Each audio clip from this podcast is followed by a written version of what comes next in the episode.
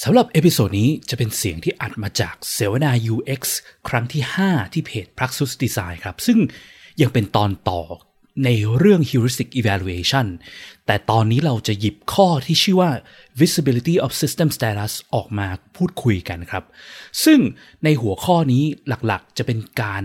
โฟกัสเปียงการ provide ข้อมูล หรือ status ต่างๆ ให้กับ user ในเวลาที่เหมาะสม เพื่อช่วยให้ user รู้ในสิ่งที่ user ควรจะรู้ครับ ซึ่งเราก็ได้เกียรติจากแขกรับเชิญ คือคุณแบงค์จากกสิกรไลน์ คุณปิ่นจาก SCB และคุณเอจาก Sage Capital มาร่วมเสวนาในครั้งนี้ มาพูดคุยแลกเปลี่ยนเกี่ยวกับตัวอย่างของ visibility of system status ที่เราเจอกันในชีวิตประจำวัน และก็ที่เจอเวลาทำดีไซน์ในฐานะดีไซเนอร์ พร้อมวิธีแก้ปัญหาและปัญหาต่างๆ ที่เกิดถ้า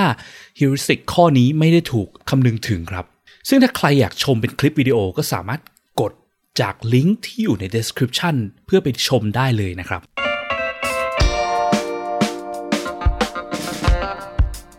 ยินดีต้อนรับเข้าสู่ Praxis พอดแคสต์ รายการที่จะพูดถึงการพัฒนา product ให้ดีที่สุดสำหรับลูกค้าของคุณ เพื่อธุรกิจที่ยั่งยืนกว่าด้วยกระบวนการ user experience design และ research กับผม พิษพิจารณาลัตนาที่คุณ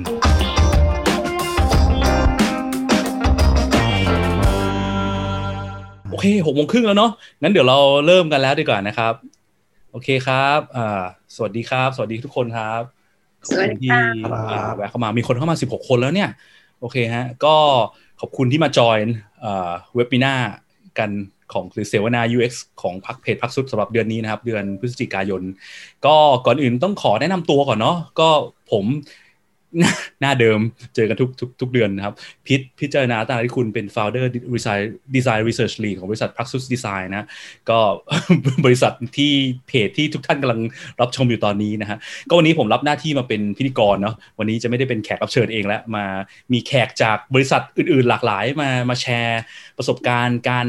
มองมองโลกด้วย heuristic แล้วก็การนำฮิวริสติกไปใช้ในการทำงานกันนะครับ แต่ว่าก่อนจะเริ่มเนี่ยก็อยากจะขอแนะนำบริษัทพักซุสเล็กน้อยเนาะบริษัทพักซุสเราเนี่ยก็เป็นบริษัท UX Consulting Agency เนาะก็เราสิ่งที่เราทำเนี่ยคือเราโฟกัสไปยังช่วยบริษัทต่างๆ แก้ปัญหาในด้าน user experience โดยการทำ user research นะทำ usability testing การดีไซน์ที่โฟกัสไปยัง flow การใช้งานเรื่อง usability make sure ว่า product ที่สร้างมาใช้งานง่ายต่างๆนานาก่อนนะครับเพื่อที่จะสร้าง product ที่ตอบโจทย์ แล้วก็ใช้งานง่ายสำหรับ user เพื่อธุรกิจที่จะได้ยั่งยืนยิ่งขึ้นนะครับ ก็โอเค เมื่อกี้แนะนำด้วยความเร็วสูงนะมาเข้า เนื้อหากันก่อนดีกว่าอ๋อแต่ก่อนเข้าเนื้อหาลืมไปอย่างหนึ่งลืมแนะนำแขกรับเชิญทั้งสามท่านนะครับงั้นขอรบกวนแขกรับเชิญเอ่อแต่ละท่านเอ่อแนะนำตัวกันหน่อยนะครับ เริ่มจากคุณธนาคารแล้วกันครับอ๋อครับ ผมแบงค์นะครับ ธนาคารจินดาเป็นตอนนี้ทำเป็นเป็น lead service design อยู่ที่กสิกรไลน์ครับกสิกรไลน์คุณก็แบงค์ LINE BK นะครับ LINE BK อะคนต่อมาขอเชิญคุณปานฤทัยดีกว่าครับ คุณปานฤทัยคุณปิ่นแนะนำตัวหน่อยครับ อ่าสวัสดีค่ะ ปานฤทัยรัตนาธรรมนะคะ ชื่อปิ่น แต่ชอบให้คนอื่นเรียกว่าคุณปิ่น ตอนนี้เป็นเอ่อ UX designer ค่ะ อ่าครับ แล้วก็คนสุดท้ายนะ คุณคุณคุณเอฮะ กุลรัตน์แนะนำตัวหน่อยครับอ่าสวัสดีค่ะเอนะคะคุณลรัตน์เอก็เป็น UX consultant นะคะ อยู่ Sage Capital นะคะ เป็นบริษัท consult เกี่ยวกับ financial อ่าโอเคครับ ได้ฮะ ก็ทั้งสามท่านเนาะก็มีประสบการณ์เรียนเรื่อง heuristic กันไปก่อน แล้วก็วันนี้ก็จะมาแชร์ประสบการณ์ที่เคยได้ทำงานที่ใช้ในชีวิตประจำวัน แล้วก็ใช้ในการทำงานด้วยอะเนาะแต่ว่าก่อนอื่นก่อนจะเข้าเนื้อหาของตอนนี้นะเพราะตอนนี้คือตอนที่ชื่อว่า visibility of system status นะเดี๋ยวผมขออนุญาตแชร์สกรีนก่อนอ่าซึ่งก็เป็น heuristic ตอนที่ 3 แล้วนะครับจากจากซีรีส์ heuristic evaluation นะฮะตอนที่ 1 ตอนที่ 2 ถ้าใครยังไม่ได้ชมก็สามารถ กลับไปรับชมได้นะฮะ ตอนแรกจะเป็น intro ของ heuristic ทั้งหมดว่า heuristic เนี่ยคืออะไร อันนี้เห็นสกรีนเห็นจอไหมครับ เห็นเนาะโอเค ตอนแรกก็จะเป็น heuristic ภาพรวมเนาะ ตอนที่แล้วเราได้แขกรับเชิญคุณวอร์มมา มาร่วมเนะก็คือเราคุยเรื่อง error prevention ซึ่งเป็นหนึ่งในข้อของ heuristic ทั้ง 10 ข้อเนาะ แล้ววันนี้เราก็จะมาคุยข้อที่ชื่อว่า visibility of system status นะฮะ แต่สำหรับเอ่อก่อนจะไปลงเรื่อง visibility of system status เนี่ย เรามา recap กันเล็กน้อยก่อนดีกว่าสำหรับคนที่แบบว่ายังไม่เคย ยังไม่เคยมามาฟังหรือว่ายังไม่รู้ว่า heuristic เนี่ยมันคืออะไรนะฮะก็คือเอ่อกลับไปยัง basic การสร้าง product อะเนาะสิ่งที่สำคัญขั้นแรกเลยที่ที่เราควรจะต้องโฟกัสก่อนเวลาเราสร้าง product เนี่ยคือ product เราควรจะต้องมี 2 อย่าง คือ useful กับ usable ใช่ไหมมีประโยชน์และใช้ง่ายใช่ไหมครับคือถ้าระบบบางอย่างเนี่ยสร้างมามันไม่เคยมีประโยชน์ถึงมันจะใช้ง่ายไงคนก็ไม่เข้ามาใช้มันมีประโยชน์กับเขาไงแล้วก็ทีเนี้ย ถ้าระบบมันมีประโยชน์แล้ว แต่มันใช้ยากเนี่ยมันก็มีโอกาสที่คนจะไม่ทนต่อไปใช่ไหมโดยเฉพาะอย่างยิ่งถ้าสมมติเขามี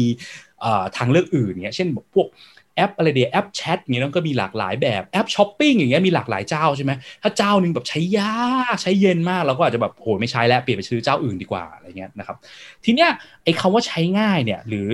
usable use หรือคำเต็มๆเป็น noun เนี่ยเรียกว่า usability เนี่ย มันเป็นศาสตร์ที่เขาเรียกว่าเอ่อ usability engineer หรือเป็นวิศวกรรมทางด้าน usability ด้วยซ้ำเนอะมันมีรายละเอียดข้างในเยอะมากนะครับ ที่มันมันจะมีหลายวิธีในการที่เราจะวัดเรื่องเอ่อ usability ของ product เราเนี่ยว่าเออจะดูที่ไหนดูนั่นดูนี่ยังไงนะครับ แต่มันเป็นเอ่อสิ่งหนึ่งที่ที่เอ่อเราจะวัดได้นะคือสิ่งที่เรียกว่า heuristic evaluation เนี่ยที่ที่วันนี้เดี๋ยวจะมาลงรายละเอียดข้อหนึ่งนะครับ แต่ว่าทีนี้ขอย้อนกลับมาก่อนดีกว่า ถ้าเราลองมาดูความหมายของคำว่า usability หรือการใช้งานง่ายใช้งานยากเนี่ย จริง ๆ แล้วอะ usability เนี่ยมันไม่ใช่ความเห็นส่วนตัว แต่มันคือประสิทธิภาพของมนุษย์นะครับถ้าลองดูจริงของแต่ละอย่างที่มันใช้งานยากเนี่ย มันจะเกิดจากการที่ว่าของมันไปเรียกอะไรอะไปไปทำให้มันเกินประสิทธิภาพขอบเขตของมนุษย์อะเพราะมนุษย์เราดีถ้าเรามองอะคือมนุษย์เรามีความคิดเห็นแตกต่างกันใช่ไหมแต่คนเราจะมีสิ่งที่มันเหมือนเหมือนเหมือนเหมือนกันอยู่ก็คือเรื่องประสิทธิภาพของคนเรา ประสิทธิภาพนี่คืออะไรบ้าง เช่น memory ใช่ไหมหรือความจำคนเราเนี่ยคนเราแบบมีความจำที่จำกัดใช่ไหม input เงี้ย input ก็คือประสาทสัมผัส รูปรสกลิ่นเสียงสัมผัสอะไรเงี้ยคือเราก็จะแบบมีการรับ input ที่จำกัดเนาะเช่นลูกตาเราเนี่ยมีอยู่ 2 ลูกใช่ไหมถ้าสมมติมีภาพโผล่ขึ้นมาทั่วเลยมุมนั้นจอมุมนี้จอเราไม่มีทางที่แบบมองทันอย่างเงี้ยเพราะเรามีข้อจำกัดของลูกตาเราอย่างเงี้ยนะครับเรื่อง output ก็คือการควบคุมกล้ามเนื้อในการกดใช่ไหมสมมติว่าแบบบางอย่างแอปบางอย่างเนี่ยต้องกดรัวสิบทีติดภายใน 2 วินาทีเรากดไม่ไหวเงี้ยมันก็ใช้ยากเหมือนกันใช่ไหมหรือบางอย่างเนี่ยต้องกด แบบว่าพวกเอ่อ command shortcut key ที่เราต้องกดแบบ 4 นิ้วพร้อมกันใน Photoshop นี่ใช่ไหมกดยากมากมันก็ยากต่อการใช้งานเหมือนกันนะครับ แล้วนอกจากนี้จะมีอีก 2 เรื่องคือ needs กับ error นะ needs คือความต้องการของคนเราหลักๆ ก็จะเกี่ยวกับพวกข้อมูลเนี่ยแหละ คนเราต้องมีการต้องการข้อมูลต่างๆนานาซึ่ง heuristic ข้อนี้วันนี้เรื่อง visibility เนี่ยก็เป็น part หนึ่งของเรื่องข้อมูลหรือเรื่อง needs ของคนเหมือนกันนะครับแล้วก็เรื่องสุดท้ายคือเรื่อง error error คือการที่ว่าคนเราเนี่ย ทำผิดพลาดประจำทำผิดพลาดตลอดเวลา ถ้าสมมติว่าการออกแบบเราเราไม่คิดถึงการที่ว่า user เราจะทำผิดเนี่ยมันก็ยิ่งน่ากลัวในการใช้งานนะครับ ซึ่งตอนนี้ที่เราพูดเรื่อง error ไปแล้วคือตอนที่แล้วคือ error prevention เนาะสามารถกลับไปย้อนดูได้นะครับ ก็วันนี้นี่คือ heuristic ทั้ง 10 ข้อเนาะขอไม่ลงรายละเอียดทุกข้อ สามารถกลับไปดูตอนแรกของไอเนี่ยเสวนาเรื่อง heuristic ได้นะฮะข้อที่เราจะพูดถึงวันนี้คือข้อแรกเลย คือเรื่อง visibility of system status นะฮะถ้าแปลตรงตัวแปลว่าไงเดีย visibility มองเห็นการมองเห็นสถานะของระบบ ฟังดูยากกว่าเดิมไหมนะแต่หลักมันก็คือการที่บอกว่าระบบบอกข้อมูลให้ user รู้เนาะคือเขามี concept นิดนึงเขาบอกว่า visibility of system status เนี่ยคือคอมพิวเตอร์ระบบเนี่ยมันควรต้อง supply information ให้ user ไม่ว่าจะใช้รูปแบบอะไรก็แล้วแต่เนาะคือที่มันน่าสนใจนี่คือมันมีคำว่า visibility ใช่ไหม visibility แปลว่าการมองเห็นใช่ไหมแต่จริงๆไอ้ข้อนี้มันไม่ได้เกี่ยวกับการมองเห็นอย่างเดียวนะ การที่ระบบบอกตัวเราเนี่ยอาจจะบอกในรูปแบบอื่นที่ไม่ใช่การมองเห็นก็ได้ เพราะว่าการมองเห็นเป็นแค่หนึ่งในอินพุตของมนุษย์เราใช่ป่ะที่ตอนแรกบอกไว้เอ่อเอ่ออินพุตของมนุษย์เราหรือว่าประสาทสัมผัสเนี่ยเราก็จะมีรูปรสกลิ่นเสียงสัมผัสใช่ไหมเราเอ่อการ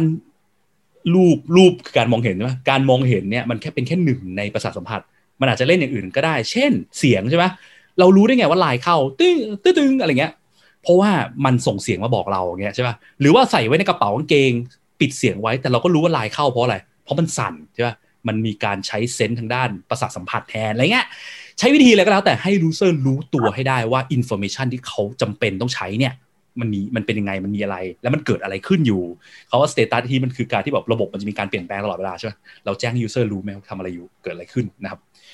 ก็ประมาณนี้เนาะ heuristic นี่คือทฤษฎีคร่าวๆตัวอย่างของ visibility of system status เช่น เวลาที่เราไปซื้อของออนไลน์ใช่ป่ะก็จะมีการโชว์แบบ step ใช่ป่ะเออเนี่ยคุณจะเช็คเอาท์การเช็คเอาท์ของเราเนี่ย เราจะมีกี่ step คุณต้องกรอกข้อมูลทั้งหมดสี่หน้า ตอนนี้คุณอยู่หน้าที่สอง เพราะว่าถ้าเราไม่บอกเนี้ยบางทีคนจะเกิดความกลัวว่าเฮ้ยพิมพ์เลขบัตรเครดิตกดปุ๊บมันจะตัดเงินเลยเปล่าวะเลยไม่กล้าไปต่อกลัวผิดพลาดอะไรเงี้ยหรือคนกลัวว่าเฮ้ยยังไม่ได้กรอกที่อยู่เลยมันจะมาถึงให้กรอกบัตรประชาชนเลยเหรอวะเอ้ยเอ้ยกรอกเลขบัตรเครดิตเลยเหรอวะแล้วถ้าเกิดแบบว่าเออมันส่งไม่ได้หรืออะไรเงี้ยจะทำยังไงอะไรเงี้ยคนไม่กล้าไปต่อเงี้ยการบอกสเตตัสให้ชัดเจนเขาจะรู้อ๋อยังไม่จบนะเหลืออีกหน้านึงถึงจะถึงจะจ่ายเงินอะไรเงี้ยนะครับการบอกสถานะบอกว่า user อยู่ที่ไหน การบอก information ให้ user รู้ว่าระบบทำอะไรอยู่เงี้ยอันเนี้ยสำคัญเนาะ นะครับหรือตัวอย่างอีกอย่างหนึ่งคือ เวลาที่เราไปรอคิวใช่ปะในพวกแบบอะไรนะศูนย์ True เงี้ยศูนย์ AIS รอคิวจ่ายเงิน หรือว่าไปแบงค์ใช่ไหมไปนั่งรอ สิ่งที่เราอยากรู้ก็คืออะไรก็คือบอกว่าโอ้โหต้องรออีกนานแค่ไหนใช่ปะการที่มีไอ้พวกเนี่ยไอ้บัตรคิวใช่ปะมันคือการบอก status เราให้เรารู้ว่าเราจะใกล้จะถึงคิวหรือยังใช่ไหมสมมติตอนเนี้ยมันบอกว่ามันถึงคิวร้อยสี่เบอร์ของเราคือร้อยห้าเราก็โอเค ก็รออีกหนึ่งคิว แต่จริงๆมันก็บอกไม่ไม่ดีร้อยเปอร์เซ็นต์นะเนอะเพราะว่ามันแบบเราก็ต้องมานั่งคิดเอาเองไอ้หนึ่งคิวเนี่ยมันเดี๋ยวมันยาวนานแค่ไหนใช่ไหมหรือบางทีเนี่ยบอกแค่ว่าตอนนี้คิวเบอร์เจ็ดสิบสองแต่คิวเราเองอะเบอร์อะไรไม่บอกเราก็เฮ้ยตายแล้วเราจะรู้ได้ไงว่าตอนนี้มันเบอร์เจ็ดสองแล้วตูเท่าไหร่วะใช่ไหมเพราะสิ่งที่คนอยากรู้ไม่ใช่ว่าตอนปัจจุบันเนี่ยถึงคิวเบอร์อะไร แต่อยากรู้ว่าต้องรอนานแค่ไหนใช่ไหม โอเค ก็อันนี้เป็นอารัมพบทเรื่องเอ่อ heuristic คร่าวๆนะครับ ใครอยากศึกษาเพิ่มเติม นอกเหนือจากการดูเว็บมินาของพักสุดเราแล้วก็สามารถที่จะไปกดอ่ออ่านจากในเว็บ NN Group ได้นะ ซึ่งเป็น resource ที่เราพูดถึงประจำนะ เป็นแบบว่า resource ของชาวโลกในเรื่องเกี่ยวกับพวก UX เลยด้วยซ้ำนะฮะโอเค งั้นหมดหน้าที่ผมในการ intro แล้วขอกระโดดกลับมาแขกรับเชิญกันบ้างดีกว่านะครับวันนี้ก็หลากหลายหน้าหลากหลายตา อยากจะถามคำถามแรกจากแขกรับเชิญก่อนดีกว่าเนาะว่า เอาเรื่องใกล้ตัวกันก่อนเอ่อ visibility of system status ในชีวิตประจำวันเราเนี่ยที่เห็นกันบ่อยๆเนี่ยเจออะไรยังไงกันบ้าง อะไรที่เป็น status ที่เรามักจะเจอกันบ่อยๆ แล้วเราต้องการรู้อะหรือว่ามีปัญหาเกี่ยวกับเรื่อง visibility of system status ในชีวิตประจำวันอย่างไรกันบ้างไหมถ้าเจอบ่อยๆก็ก็คืออ่าคุณคุณคุณธนาคารคุณแบงก์ก่อนดีกว่าฮะ คุณแบงก์ดูมีอะไรหลายหลายอย่างอยากจะพูดโอ้จริงๆ ถ้าพูดไปเราก็เจอสิ่งที่เจอกันแบบทุกวันน่ะไปทำงานอ่าฮะเราก็เจออะไรบ้างขึ้นรถ BTS อ่าฮะเราก็จะมีบอกว่าสถานีนี้คือที่ไหนสถานที่ต่อไปคืออะไรอะไรอย่างอ่าฮะเงี้ยอ่าฮะหรือว่าเข้าออฟฟิศเราก็จะเจอตอนขึ้นตึกก็จะเจอพวกลิฟต์อ่าฮะหรืออะไรเงี้ย ในลิฟต์มันมี status อะไรบ้างอะในลิฟต์ก็จะมีว่าเราตอนนี้เราอยู่ เราอยู่ชั้นไหน แล้วก็จะไปชั้นไหน อืมอืม คือเราก็อยากจะรู้ว่าชั้นที่เราต้องการไปใช่ไหมปกติเวลาเราไปเนี่ยใช่เออเราก็จะแบบสมมติอะไปชั้นยี่สิบแล้วตอนนี้ลิฟต์มันอยู่ชั้นอะไรแล้ววะอะไรอย่างเงี้ยใช่ไหมอืมหรือมันมีอีกไหมมันก็ต้องตอนรอลิฟต์ก็มีไหมใช่หรือเสริมไหมหรือจริง ๆ แม้แต่การแบบตอนกดปุ่มกดจะขึ้นหรือจะลงอะไรเงี้ย คือตัวหน้าจอที่กดเองมันก็จะมีレスปอนมาให้user รู้ว่าแบบเฮ้ยฉันกดปุ่มนี้แบบกดโดนแล้วนะ กดถูกแล้วนะมีไฟขึ้นมาอะไรแบบอืนี้มอืม คือบางทีเราเคยเจอลิฟต์แบบปุ่มแบบ จิ้มไปแล้ว มันนิ่งเฉยใช่ป่ะเออเราก็จะแล้วมันเอ๊ะกดได้ปะวะหรือยังเพราะว่าบางคือทีเราก็ไม่รู้ใช่ป่ะว่าระบบมันพังหรือเปล่าใช่ไหมดังนั้นอีก status อีกอย่างหนึ่งที่มันก็สำคัญเหมือนกันก็คือเรื่อง feedback ใช่ไหม feedback การบอกให้ให้ user รู้ว่าเฮ้ยได้รับข้อมูลแล้วนะ ได้รับ input มาแล้วนะอะไรเงี้ยนะครับ อืม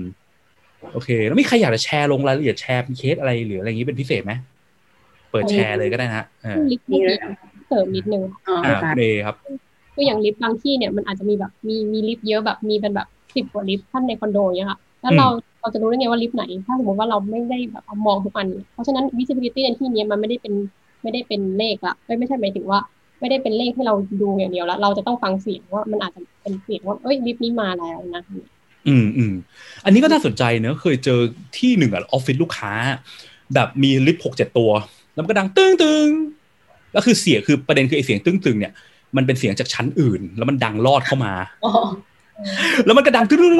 แบบคือแบบ โอ้ยคือคือหลาย ๆ ครั้งอะมันก็เหมือนเป็นความผิดพลาดที่มักเจอบ่อยนะทุกคนชอบคิดว่า เอ้ย เรามีการบอกเสียงไปแล้วจบ แต่ว่าจริง ๆ แล้วอะบอกแล้ว user ได้ information ที่เขาต้องการจริง ๆ หรือเปล่าที่สิ่งคนต้องการคือลิฟต์ตัวไหนมาใช่ป่ะถ้ามันดังเขารอบตัวอย่างเงี้ยเขาบอกไม่ได้อยู่ดีก็ถือว่าการบอก information ไม่ประสบผลสำเร็จเนอะอ่า ยิ่งยิ่งลิฟต์เดี๋ยวนี้มันจะมีพวกอะไรพวกจอภาพใช่ไหมที่ฉายโฆษณาวนไปเรื่อยบางทีเขาเปิดเสียงดัง ๆ ด้วยอ่าบางทีทำให้เราแบบถ้าไปโฟกัสกับมัน เราก็ลงผิดชั้นก็มี อืมมันเหมือนแบบเราเราได้รับอินโฟ a t ชันที่มันมากเกินไปอะเออเออแต่ว่าจริงๆ information หลักๆ ที่เราต้องการตอนที่อยู่ในลิฟต์ใช่ไหมก็คืออะไรก็คือ ควรจะลงใช่ปะถึงยังอะไรตอนนี้ถึงชั้นไหนแล้วอะไรเงี้ย ลิฟต์วิ่งไปถึงไหนแล้ว ซึ่งบางทีอะมันจะแชร์ ไอ้จอที่มันแสดงผลเนี่ยเออมันดันใช่ใช่มันดันแชร์กับโฆษณาไงแล้วโฆษณากินไปแล้วประมาณเก้าสิบเปอร์เซ็นแล้วชั้นไหนอะเหลืออยู่นิดเดียว พอพูดถึงเรื่องจอโฆษณากับ status ว่าจะถึงแล้วเนี่ยนึกถึงอะไรว่านึกถึง BTS อ่าใช่ คือแบบเดี๋ยวนี้แบบจะมีความ advance โฆษณาแบบมีแบบบอกสถานีแบบวูบหนึ่งใช่ไหมแล้วพอบอกวูบหนึ่งเสร็จแล้วก็ตัดเข้าโฆษณาทีอย่างเงี้ยแล้วบางทีคนแบบเคยเจอเคสไหม มองไม่ทันไงแบบเราอาจจะฟังอะไรหูฟังอยู่จะถึงยังวะแล้วเราหันมามองอะแล้วมันจอดสถานีพอดีอะแล้วเรามองออกไปข้างนอกรถมันไม่เห็นป้ายสถานีเพราะมันไม่ได้มีตลอดไงใช่ป่ะมันจะมีแค่บางจุดอะอืมแล้วพอมองไปบนจอมันเป็นโฆษณาขึ้นมา แล้วมันไอไอไอ status ว่าถึงสถานีอะไรมันเอาไปซ่อนเพราะโฆษณามันขึ้นมาทับอืมแล้วกว่าจะรู้นี่มันสถานีอะไรวะเนี่ยมันก็รถก็จะออกไปแล้วอะไรเงี้ย เคยเจออะไรอย่างเงี้ยเคบ้างยไหมเคยเป็นเหมือนกันเคยเป็นเพราะว่าจริงๆอะเป็นคนขึ้น BTS ไม่บ่อย ก็จะจำพวกแบบสถานีไม่ได้ว่าตอนนี้แบบ คือสมมติบอกสถานีนี้แล้วแบบสถานีหน้าคืออะไรนี่คือไม่สามารถบอกได้เลยนะแล้วคือขึ้นไปทีหนึ่งแล้วคือเหมือนแบบ ไม่ได้ตั้งใจฟังเหมือนใส่หูฟังอยู่เหมือนกันเนี่ยแหละเหมือนมันก็พูดไปแล้วเราก็แบบ เอ๊ะ ที่นี่สถานีอะไรถึงที่เราจะลงหรือยังพอดูจอก็แบบอ้าวโฆษณาอะไรเงี้ยก็เลยต้องพยายามไปหาไอ้ตรงไฟจุดๆของมันว่าแบบตอนนี้ฉันอยู่ที่ไหนแล้วอะไรเงี้ยหรือก็มีเคสเหมือนที่พี่พิษบอกเหมือนกันว่าแบบอืมพอชะโงกออกไปดูข้างนอกสถานีว่าแบบเอ๊ะตอนนี้ฉันอยู่สถานีอะไรแล้วอะไรอืเงี้ยมอืมเคยเจอเคยเจอเหมือนกันว่าที่มันน่าสนใจอย่างหนึ่งของของ เอฮิริสติกข้อเนี้ยเขาใช้คำว่า system status เนอะเพราะว่าที่เขาใช้คำว่า status status ว่าสถานะใช่ป่ะเพราะเขาต้องการบอกว่าระบบมันมีความเปลี่ยนแปลงตลอดเวลาแบบเป็นเสี้ยววินาทีด้วยซ้ดังนั้นเราต้องดูระดับแบบวินาทีอะว่า moment เนี้ยช็อตเนี้ยคนต้องการรู้ข้อมูลอะไรใช่ปะเช่นแบบณ moment ที่รถจอด information สำคัญ status สำคัญที่คนต้องควรรู้ก็คือ ถึงสถานีไหนนี่คือสถานีไหนครับเพราะมีโอกาสที่คนไม่ได้ฟังณ moment นั้น หรือว่าไม่ได้มองจอตลอดเวลาแล้วเขาเพิ่งหันมามองทีหลังเนี่ยเนาะเพราะถ้าเกิดมันบอกไม่ชัดคนก็ตกรถ กลายเป็น error prevention หัวข้อที่แล้วต่อนะครับ ทีนี้เอออยากจะแชร์อะไรสไลด์กันไหมเห็นเหมือนเตรียมเตรียมเนื้อหากันมาใช่ไหมฮะมีใครอยากแชร์ไหมทำไมแขกรับเชิญนะช่วยคุณพี่จะแชร์จะแชร์เรื่องเอาคนไหนก่อนดีใครอยากแชร์ก่อนฮะช่วยยกมือก่อนฮะ เดี๋ยวเดี๋ยวเอแชร์ก็ได้ค่ะ โอเค คุณเอก่อนนะฮะ คุณเอมาจัดเลยฮะ แล้วเราเริ่มพูดเรื่องไหนกันก่อนดีคะเอ่อก็ไปที่สไลด์ที่เอเตมมาก่อนก็ได้ครับ อ๋อ คือ คืออยากจะ เออเมื่อเมื่อกี้ที่เราพูดเรื่องลิเรื่ฟองต์กันลิฟต์ลิฟต์มาแชร์แชร์ต่อก็ได้ค่ะอืมแล้วเราก็จะกลับมาที่แบบ state of system คือจริงๆจุดประสงค์หลักของลิฟต์ก็คือ อาจจะคล้ายๆเอ่ออย่างรูปตัวอย่าง ที่ที่เป็นแบบเครื่องปริ้นอย่างเงี้ยค่ะอะเราก็อยากต้องการรู้ว่าเอ้ย state of system ตอนนี้มันเป็นยังไงแล้ว คือเราเห็นว่าอย่างเช่นเครื่องปริ้นที่มันมีปริ้นสีใช่ไหมคะ มันก็จะมีแบบเข้าไปดูข้างในเข้าไปดูในในคอมพิวเตอร์ก็ได้แต่ว่าในเครื่องตัวเครื่องปริ้นเอง ในตัวเครื่องปริ้นเองเนี่ยมันก็มีโชว์เหมือนกันเนี่ยค่ะเพื่อให้เรารู้ว่าเอ้ย state ของของตอนเนี้ยสีมันใกล้หมดหรือยังอ่าฮะอ่าฮะพแล้ววกก็อะไรอืม loading นานๆเนี่ยก็จะมันเป็นสิ่งที่คนกังวลใช่ไหม พวกระบบต่างๆนานาแบบบางทีแบบส่งค่าแบบปรินเตอร์อย่างเงี้ยนะปรินเตอร์ Wi-Fi เนี่ยตัวดีใช่ปะกดปริ้นแบบมันส่งค่าไปถึงเครื่องหรือยังใช่ป่ะบางทีแบบมันไม่มันไม่ตอบสนองอะแล้ว status สังเกตนี่คือ status ที่คนเราดูเวลาเดินไปที่เครื่องปรินเตอร์อาจจะไม่ใช่แค่หน้าจออย่างเดียวก็ได้ใช่ไหมเช่นเครื่องมันเริ่มตืดๆตืดๆมีเสียงออกมามันก็ถือเป็น status ประเภทหนึ่งเหมือนกันเนาะอืมแต่ถ้ามันนิ่งไปเลยเนี่ย เราจะกังวลอืมเออพูดถึงเรื่องเสียงเนี่ยเงียบไปแล้วกังวลอะนึกถึงไอ้เคสที่มันเป็นพวกรถไฟฟ้าเมืองนอกอะอ่าฮะอ่าฮะ รถไฟฟ้าเนี่ยมันจะเสียงมันจะเงียบเลยนะ เครื่องยนต์มันไม่มีเสียงเลยนะเงียบกริบเขาจะต้องแบบจำลองทำเสียงเครื่องยนต์อะเข้าไป เพื่อให้เวลาคนเดินข้ามถนนหรือเดิน จะได้ระวังรถพอได้ยินเสียงเครื่องยนต์มาทั้งๆที่รถมันไม่มีเสียงนะแต่เป็นเสียงที่ทำจากลำโพงอ๋อหมายถึงหมายถึงรถไฟฟ้าอย่างเงี้ยเหรอรถไฟฟ้าเงียบเกินจนต้องรถยนต์ไฟฟ้าอืมพวกรถไฮบริดเมืองนอกอะที่เป็นอ๋อเหรอร้อยเปอร์เซ็นร้อยเปอร์เซ็นไฟฟ้า เอออันนี้ก็ดีเหมือนกันเนอะ เพราะว่าเพราะว่าคือปกติคนที่มันเดินมันไม่ได้มองถนนต่อดเวลาไงใช่ปะใช่มันก็จะบอกยิ่งเดี๋ยวนี้ status ว่ามีอะไรเข้ามาถืออะไรอย่างเงี้ยอืมอืมอืมอืมอ่าฮะ อ่า คุณเอมีต่อไหมฮะ มีพอยต์ค่ะก็ก็ point ของ state of system ก็จะประมาณนี้ต่อไปอ่าฮะ มีรูปไอไอขวาบนนี่คืออะไรคุณเอที่เป็นแอปอะ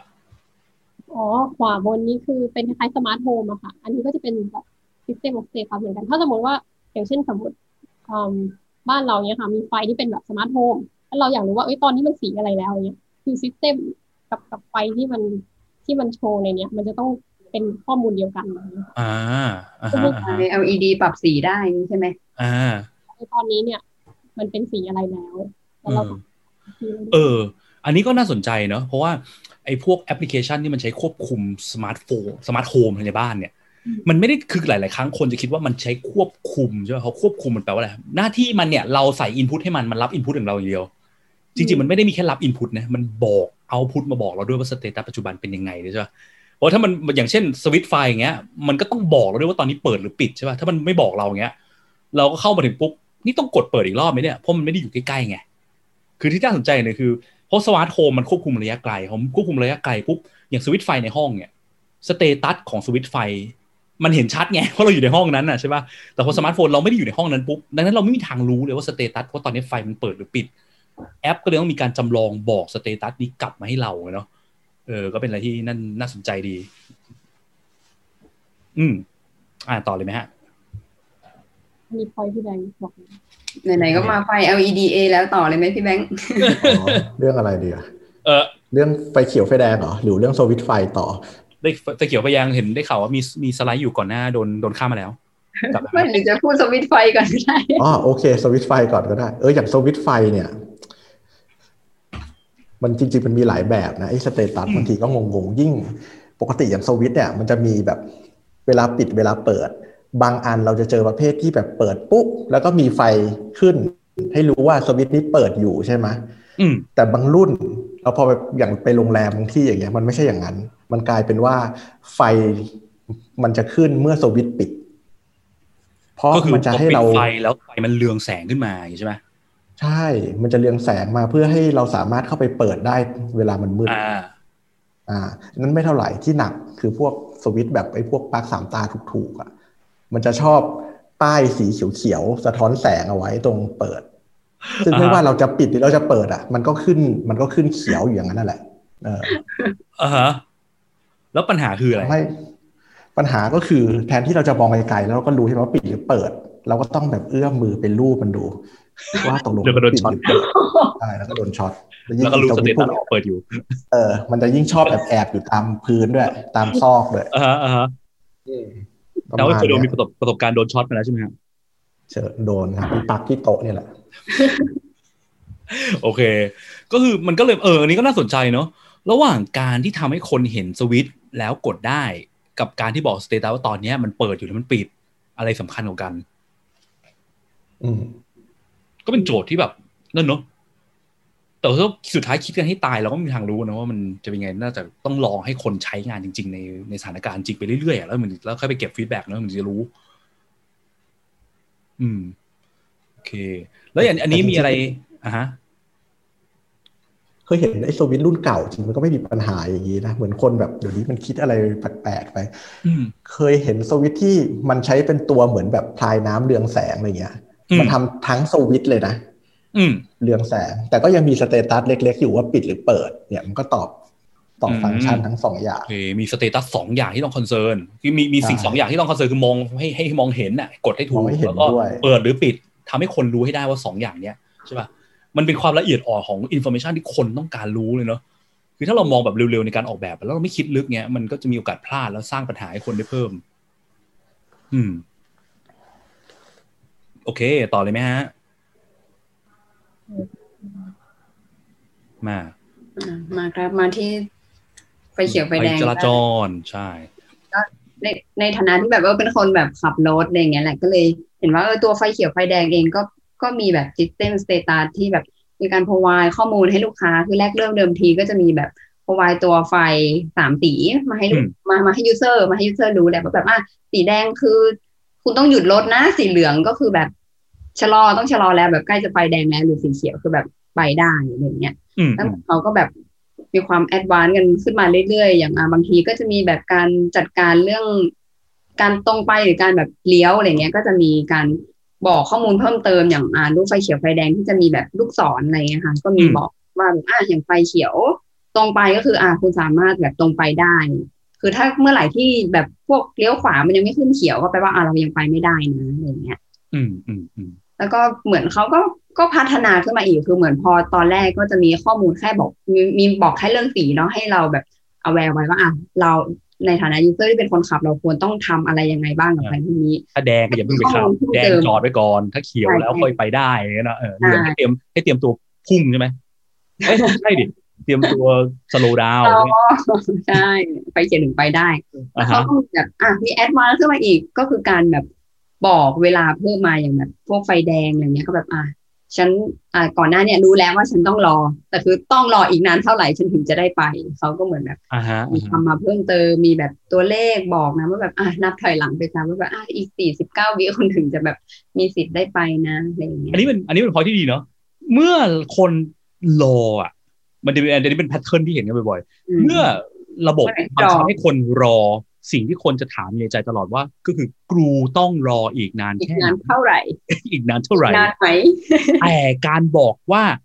คุณต้องรออีกนานเท่าไหร่เนี่ยบางทีมันยากมากในการ dev ในการเขียนระบบเนาะ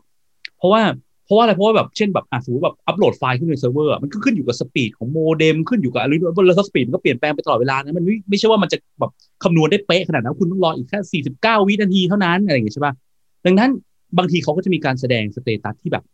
ไม่ได้ละเอียดขนาดนั้นอะไม่ได้ละเอียดถึงคุณต้องรออีกนานเท่าไหร่อาจจะบอกคร่าวๆเช่นอย่างเมื่อกี้เนาะตัวอย่างไอไอเอ่อเปลี่ยนสไลด์กลับไปไออันนู้นหน่อยได้ไหมไอไอที่รอรอคิวในในในร้าน shop ทรูอะด้านบนด้านบนเอ่อลงไปอีกลงไปอีกเออรูปเนี้ย อย่างอันเนี้ยคือเขาบอกไม่ได้เนอะว่าคนแต่ละคนต้องรออีกนานกี่นาที แต่สิ่งที่เขาก็บอกคร่าวๆก็คือบอกว่า โอเค เราบอกได้แหละว่าคุณอะคิวเบอร์หนึ่งร้อยห้าตอนนี้เบอร์หนึ่งร้อยสามไปเดาเอาเองไปว่าว่าว่าต้องรอนานแค่ไหน มันไม่ได้บอกเป๊ะ แต่มันก็ยังดีกว่าการไม่บอกเลยใช่ปะใช่เออก็ยังพอจะคาดเดาว่าแบบเอ้ย เหลืออีกคิวสองคิวน่าจะเป็นเราแต่คือเวลาอ่าฮะระบุได้ไม่ชัดเจนขนาดนั้น เคยเคยไปธนาคารแห่งหนึ่งอะสำนักงานใหญ่เขาอะแล้วแบบว่าเวลาเวลารอคิวอะคือเขาไม่ได้มีเป็นป้ายดิจิตอลแบบนี้เขาแจกเป็นบัตรคิวแบบ physical บัตรแต่เป็นกระดาษใบใหญ่แล้วมีเบอร์เขียน เบอร์สามสิบสองแล้วให้เราไปถือ พอถือเสร็จปุ๊บ ไปนั่งเสร็จปุ๊บเออเหมือนมีคิวนะ แต่คำถามต่อมาที่ตามมากูต้องรออีกนานแค่ไหน แล้วมันไม่มีป้ายไอ้นี่ไง วิธีวิธีที่เขาบอกคิวคือพนักงานลุกขึ้นมาแล้วเรียก เบอร์ต่อไปสามสิบถ้าเราไม่ได้ฟังช็อตนั้นอะแล้วเขานั่งลงปุ๊บเราก็จะไม่รู้เลยว่าต้องรออีกนานแค่ไหนใช่ไหมเพราะฉะนั้นมันเหมือนกับการบอกบอกคิวคนอะมันจะต้องบอกด้วยว่าปัจจุบันถึงคิวไหนแล้ว แล้วบอกตลอดเวลาด้วยที่คนหันหน้าไปเห็นด้วยเนาะไม่เช่นนั้นก็จะเป็นปัญหา มันต้องเล่นกับเรื่องเวลาเนอะแบบว่า เออ seconds เนี่ยเราแบบว่าช็อตเวลา second by second เลยในการบอก status เนี่ย ก็เป็นเรื่องสำคัญเนอะไม่งั้นจะงง โอเค อ่า มีใครมีอะไรแชร์เกี่ยวกับเรื่องเอ่อชีวิตประจำวันอีกไหมฮะอะก็มีเรื่องไฟเขียวไฟแดง อันนี้คุณปิ่นพูดไปถึง เรื่องขับคนขับรถแล้วนะขับรถอันนี้พูดถึงคนใช้ถนนบ้างอ่าอ่าคือที่ประทับใจคือตอนนั้นไปที่ไต้หวันมา คือจะอวดว่าเคยไปไต้หวันใช่ไหมครับ เป็น state อวดมาไม่ได้ไปอวดเราไปเอารูปมาจาก YouTube เนี่ยมันจะมี status บอกว่าณตอนเนี้ย ไฟเขียวมันคือให้เราข้ามใช่ไหมมันก็จะมีตัวอ่าฮะบอกข้างบนว่าเหลืออีกกี่วิถึงจะเป็นไฟแดงอ่าฮะแล้วไอ้มันก็จะมีรูปเป็นคนบอกด้วยว่ากำลังเดินแล้วถ้าเกิดมันใกล้ๆหมดเวลาคนก็เนี่ยซอยเท้ายิกเลย อืมอืมตึ๊ดตึ๊ดตึ๊ดตึ๊ดตึ๊ดมันมีประโยชน์ไหมไอ้คนซอยเท้าเนี่ยหรือมันเป็นแค่กิมมิคเก๋จริงมันก็ เป็นกิมมิคเฉยๆนะแต่แต่เราก็ถ้าเกิดเราเห็นรูปไปไกลแล้วก็เราจะเริ่มรู้ละว่ามันใกล้จะหมดเวลาๆอ่าฮะอ่าฮะแต่ว่าไปอีกที่หนึ่งไปที่ญี่ปุ่น ที่ญี่ปุ่นไม่ได้มีไอ้รูปคนซอยเท้าเก๋ๆหรอก แต่ญี่ปุ่นเขาคิดไปอีกแบบหนึ่งเขาใช้เสียงมาช่วยอ่าฮะเสียงจะเป็นเสียงนกเสียงที่จิ๊บจิ๊บจิ๊บเนี่ยอะไรประมาณเนี้ยเหมือนมากเลยครับเมื่อกี้ พอดีเตรียมไฟล์มาเปิดไม่ได้ ไม่ใช่เตรียมเสียงคุณ เออ มันเออจริงๆนะไอเนี่ยมันมันก็จะมีพวกอย่างเงี้ยตุ๊บตุ๊บตุ๊บตุ๊บตุ๊บตุ๊บตุ๊บคือไอเสียงกุ๊กกุ๊กคุณเนี่ยผมไม่เคยได้ยินแต่ผมผมเคยไปไต้หวันเขาอวดบ้างแล้วก็ได้ยินไอเนี่ยก็เป็นแบบตุ๊บตุ๊บตุ๊บตุ๊บตุ๊บไอกุ๊กกุ๊กกุ๊กกุ๊กแล้วจริงๆจริงๆไอไอมันไม่ใช่กุ๊กกุ๊กมันเป็นตุ๊บตุ๊บตุ๊บตุ๊บตุ๊บตุ๊บตุ๊บอะมันเสียงแบบครึ่งครึ่งครึ่งครึ่งจักรเนี่ยแต่ว่าสิ่งที่มัน work นึงคือมัน provide status สำหรับคนที่ตาบอด อืมใช่ใช่ปะเพราะคนตาบอดเนี่ยเขามองไม่เห็นไงคือ อย่างที่บอกไว้เนาะ visibility ไม่ใช่แค่สิ่งที่มองเห็น แต่อะไรก็ได้ที่มันส่งให้ประสาทสัมผัสเขารับรู้ได้อะซึ่งอันนี้มันเป็นการดีไซน์แบบ accessibility design ที่ดีนะคือการคำนึงถึงคนที่ใช้หลากหลายแบบอะแล้วเสียงเนี่ยแล้วใช้การใช้เสียงเร็วขึ้นอะอย่างน้อยมันไม่รู้ว่าต้องรออีกกี่วินาที แต่มันก็ดีกว่าไม่บอกอะไรเลยใช่ป่ะเป็นเลเป็นเลเวลอะของการบอก status เนาะ แบบตึ๊ดตึ๊ดตึ๊ดตึ๊ดตึ๊ดตึ๊ดกับตึ๊ดตึ๊ดตึ๊ดตึ๊ดตึ๊ดตึ๊ดอะไรเงี้ยมันก็จะรู้เออใกล้ใกล้ต้องรีบแล้วอะไรเงี้ยนะครับอืมแล้วก็เลยก็เลยไปอ่าน research มาเพิ่มอะแม้แต่เสียงนี่เขาก็คิดนะ ว่าทำไมเขาถึงใช้เสียงเป็นเสียงนกอ่าฮะเขาบอกก่อนหน้านี้ในเวอร์ชันแรกๆอะเขาใช้เป็นเสียงเพลงธรรมดา อือฮึแล้วพอใช้ไปสักพัก มันคนเริ่มแยกเสียงไม่ออก เพราะว่าที่ญี่ปุ่นมันจะมีนอยส์เยอะมันจะมีเสียงนู่นเสียงนี่เสียงเครื่องจักรเสียงประกาศเสียงโฆษณาอ่าแล้วคนจะแยกไม่ได้เขาเขาก็เลยแบบ วิจัยว่าเสียงนกเนี่ย เราสามารถสังเกตเสียงนกได้ทุกที่ไม่ว่าจะเป็นที่ไหนพวกมันเป็นเพราะอะไรอะเป็นเพราะคลื่นเหรอความคลื่นช่วงนั้นหรืออะไรเงี้ยอันนี้ก็ไม่ไม่ทราบเหมือนกันแต่เป็นโอเคครับเป็นเรื่องเป็นเรื่องที่แปลกเหมือนกัน อืมอืมอืมแต่เขาก็มีการวิจัยมาแล้วใช่ไหมเออใช่ไม่ว่าจะเป็นอยู่ในที่แบบอยู่ในเมือง ถ้าเราได้ยินเสียงนก เราก็จะได้ยินเสียงนกอะ่ะอยู่ในป่า เราได้ยินเสียงนก เราก็ได้ยินเสียงนกอืมคือเหมือนสมองเราจะแยกเสียงอันเนี้ยออกจากไอ้เสียงนอยส์รอบตัวอันเนี้ยได้ อันนี้เจ๋งดีนะมันน่าสนใจคือการวิจัยเพื่อดูว่าอะไรที่มันเหมาะสมกับประสิทธิภาพของมนุษย์มากกว่ากันเนี่ย ไม่ไม่เคยเห็นในบ้านเราเท่าไหร่อะเนาะใช่เออคือประสิทธิภาพของคนเราอะสุดท้ายแล้วอะคือมนุษย์เราอะคือมันก็มันมีความศักยภาพที่มันเหมือนเหมือนกันแหละในเรื่องศักยภาพเนี่ยที่มันเป็นพื้นฐานของเรื่อง usability เนี่ยเนาะแล้วการทำ research เกี่ยวกับเรื่อง usability เนี่ยก็สำคัญ แต่บ้านเราไม่เคยไม่เคยไปวัดประสิทธิภาพมนุษย์เท่าไหร่สุดถ้ามนุษย์ใช้ไม่ได้มักจะโบยว่าเป็นความผิดมนุษย์เออ โอเคไปงั้นมีมีพอยอะไรอีกไหมฮะเกี่ยวกับรอบตัวอะเสริมพอยของพี่พิดนิดนึงที่เมื่อกี้พี่เอพิดอเออเราอาจจะมีแบบคนตาบอดบนท้องถนนหรือว่าแบบบางคนที่ที่เขาแบบเออไม่ไม่สามารถแบบมองเห็นได้ชัดเจนอย่างเงี้ยค่ะเพราะฉะนั้นในวิธีมันก็จะมีมาในหลายรูปแบบ ที่เป็นแบบทั้งเสียงด้วยหรือเป็นการสั่นด้วย อย่างเช่นตัวอย่างตัวอย่างที่แบบเจอบ่อยๆ ก็คือเครื่องซักผ้าเวลาเวลามันเสร็จแล้วเนี่ยค่ะ เราเราไม่ได้อยู่ใกล้เครื่องซักผ้าเลยแต่ว่าเครื่องซักผ้ามันก็จะดังเป็นเพลงเพื่อให้เรารู้ว่าแบบเอ้ยเสร็จแล้วนะอย่างเงี้ยค่ะเอามีด้วยเหรอไม่เคยใช้เลยแบบนั้นมีเพลงอะมีมีตอนตอนเสร็จแล้วมันจะมีเสียงอ่าจะฮะมีอ่าฮะความจริงค่ะใช่แล้วนอกนอกจากนั้นนะคะ อย่างเช่นแปรงฟันที่เป็นแบบแปรงฟันไฟฟ้าค่ะอืมคือมันจะเป็นแบบว่า สมมติเราแปรงไปแล้วถ้าครบหนึ่งนาทีปุ๊บอะมันจะดังตีดๆอย่างเงี้ยเพื่อให้เรารู้ว่าเอ้ยนี่หนึ่งนาทีแล้วนะเพราะฉะนั้นเนี่ยเราก็จะเห็นเลนส์ของของระยะเวลาที่เราสามารถแบบแปรงฟันโดยที่เราไม่ต้องจับเวลาได้ อ่า เออนั่นก็ดีเนาะ ก็จะเป็น visibility of system setup แบบหนึ่งที่ที่แบบ let user know ว่าเอ้ยเนี่ยมันหนึ่งนาทีแล้วนะ หรือว่าเอ้ยคุณคุณแปรงไปทั้งหมดหนึ่งนาทีสามรอบอ่าอ่าอ่าเออพอพูดถึงเรื่องเรื่องนี้เนอะนอกเหนือจากการมองเห็นนะเนาะที่ตอนแรกบอกมีรูปรสกลิ่นเสียงสัมผัสใช่ป่ะมองเห็นรสก็คือรสชาติใช่ไหมกลิ่นเอ่อเสียงสัมผัสเสียงเสียงเนี่ยโอเคเมื่อกี้เราพูดถึงเรื่องเสียงแล้วสัมผัสนี่ก็อะเมื่อกี้ที่บอกสั่นๆใช่ไหมพวกมือถือสั่นอะบอก status ว่ามี message เข้าอะไรต่างๆเข้าอะในกระเป๋าอะ มันก็ก็เป็นถึงการใช้ sense สัมผัสเนาะแล้วมันก็จะมีจังหวะการสั่นที่ไม่เหมือนกันของแต่ละแอปด้วยใช่ป่ะเช่นไลน์ก็จะตืดๆตืดอย่างงี้ใช่ป่ะเฟซบุ๊กอาจจะตืดอย่างเงี้ยตืดหนึ่งอะไรเงี้ยสักพักคือแรก ๆ คนเราคงแยกไม่ได้หรอกแต่สักพักเนี่ยการใช้ pattern ที่มันแตกต่างกันเนี่ยมันทำให้คน identify ได้เอ้ยไลน์เข้าเอ้ยเฟซบุ๊กเข้าอะไรเงี้ยทันทีเนาะน่าสนใจนะเนี่ยน่าแต่มันก็แล้วก็มันจะมีเซนส์อะไรเหลือบ้างรูปรูปแน่นอนมีอยู่แล้ว ก็เหลือรสกับกลิ่นนะเนาะ sense ที่น่าจะเล่นยากที่สุดคือคือคือคือรส เราคงไม่เปลี่ยนรสชาติบนลิ้นเขาถ้าจะจะเปลี่ยนรสได้แปลว่าเราต้องเอา interface เราไปวางบนลิ้นชาวบ้านตลอดเวลาอย่างเงี้ยก็อาจจะแบบยากนิดนึงเนาะแล้วก็กลิ่นเนี่ยกลิ่นนี่ก็เป็นอะไรที่น่าสนใจนะคือคือกลิ่นมันเล่นยากเพราะมันขึ้นอยู่กับสารเคมีที่ลอยในอากาศใช่ไหมเราจะไปเปลี่ยนกลิ่นเงี้ยพอเปลี่ยนแล้วคนเรามีความที่แบบเขาเรียกว่าอะไรอะ adaptive อะคือเมื่อเราดมกลิ่นหนึ่งไปสักพักเราจะได้กลิ่นนั้นน้อยลงประสบปรากฏการณ์นี้น่าจะคุ้นเคยเนอะแบบน้ำหอมฉุนสักพักมันจะไม่ได้กลิ่นแล้วว่าต้องแบบหรือเป็นเวลาไปลองเครื่องหอมเนี่ยเขาต้องเอากาแฟมาดมใช่ปะมันก็เลยคอนโทรลยาก แต่มันก็มีบางอย่างที่เขาเล่นกับกลิ่นเหมือนกันนะอืมที่เช่น เตาแก๊สอะที่เขาบอกแก๊สมันไม่มีกลิ่นใช่ไหมเขาต้องจำจำใจต้องใส่กลิ่นลงไปกลิ่นพิเศษแบบเนี้ยเพื่อให้รู้ว่าเวลาที่แก๊สมันรั่วแก๊สรั่วแล้วเออเพราะว่าถ้ามันไม่มีกลิ่นคนจะดมแก๊สเข้าสมูกแล้วตายไปเลยอะไรเงี้ยคืออย่างน้อยการใส่กลิ่นแปลกๆเข้าไปให้คนรู้สเตตัสอืม อืมอืมโอเคก็น่าสนใจนะงั้นเราไปกันต่อฮะ ป่าป่าบอกว่าตอนแรกนึกนึกไม่ถึงเคสนี้ อ่าอ่าฮะนึกไปถึงเหมือนกันเพิ่งนึกออกเนี่ยเราพอคุยกันเลยมาก็จะมาคุยเรื่องต่อไปกันดีกว่าเนาะเอ่อแล้วเมื่อกี้พูดเรื่องชีวิตประจำวันไปแล้วใช่ไหมแล้วการออกแบบ Product ล่ะ เราแอพพลายใช้เรื่อง visibility of system status ยังไงกันบ้างอ่ามีใครจะอยากแชร์อยากจะพูดเรื่องอะไรขึ้นก่อนเลยไหม Product Product ใช้ลองไหมคะ ตอนแรกที่เราที่พูดไปที่ยกตัวอย่างไปตอนตอน intro ก็คือเรื่องอะเช็คเอาท์ใช่ป่ะเช็คเอาท์แล้วก็มีเขาเรียกว่า progress bar ใช่ป่ะบอก status ตอนนี้คุณอยู่หน้าไหนเหลืออีกกี่หน้าถึงจะจบ ซึ่งก็เป็น pattern interaction design pattern ที่มักจะใช้กันบ่อยๆ คือว่าแบบเมื่อ flow ยาวมาก คนจะถามว่ากูต้องทำอีกนานแค่ไหนวะอืมหรือมันจะจบหรือยังวะการบอก status พวกเนี้ยก็จำเป็น แต่ก็ไม่จำเป็นต้องทำเสมอไปนะ บางทีแบบ flow มีอยู่สองหน้าจบเนี้ยไม่จำเป็นต้องไปบอกคุณอยู่หน้าหนึ่งทับสองเลย มันก็อาจจะแบบมันไม่ได้ยาวขนาดนั้นไง คือคนยังไม่ทันตั้งคำถามในใจว่ากูต้องทำอีกกี่หน้าวะนะครับ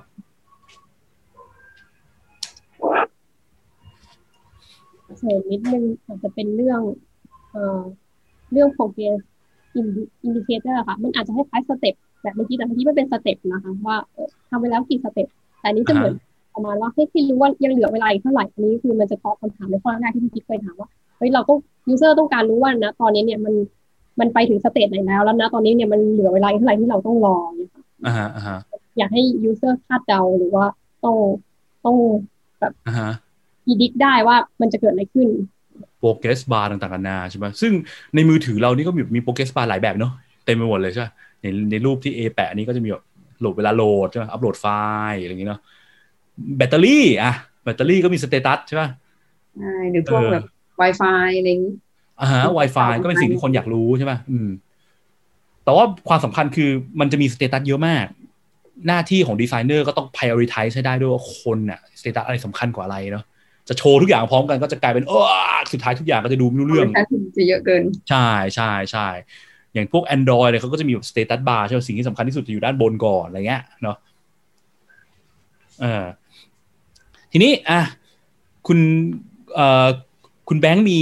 เคสอะไรอยากแชร์เกี่ยวกับการทำงานไหมฮะเรื่อง status status เหรอครับ ใช่ครับก็มีครับ อันนี้คือให้แชร์ปัญหาเลยไหมแล้วแต่เลยฮะตามสบายเออแล้วหัวหัวหน้าคุณไม่อยู่แถวนี้มั้งถ้ามาก็มาข้างหลังนะ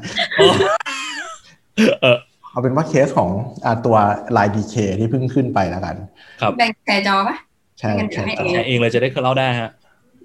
ดี๋ยวขเอคุณเออันแชร์ก่อน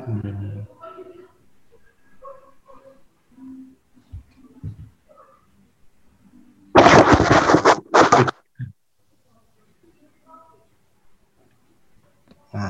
อันนี้คือหน้าปัญหาที่ว่าคุณพิษพูดไปว่าเวลารอเนี่ย มันควรจะบอกว่าจะให้รู้ว่ากูควรจะรอไปนานแค่ไหนใช่ไหมอ่าฮะ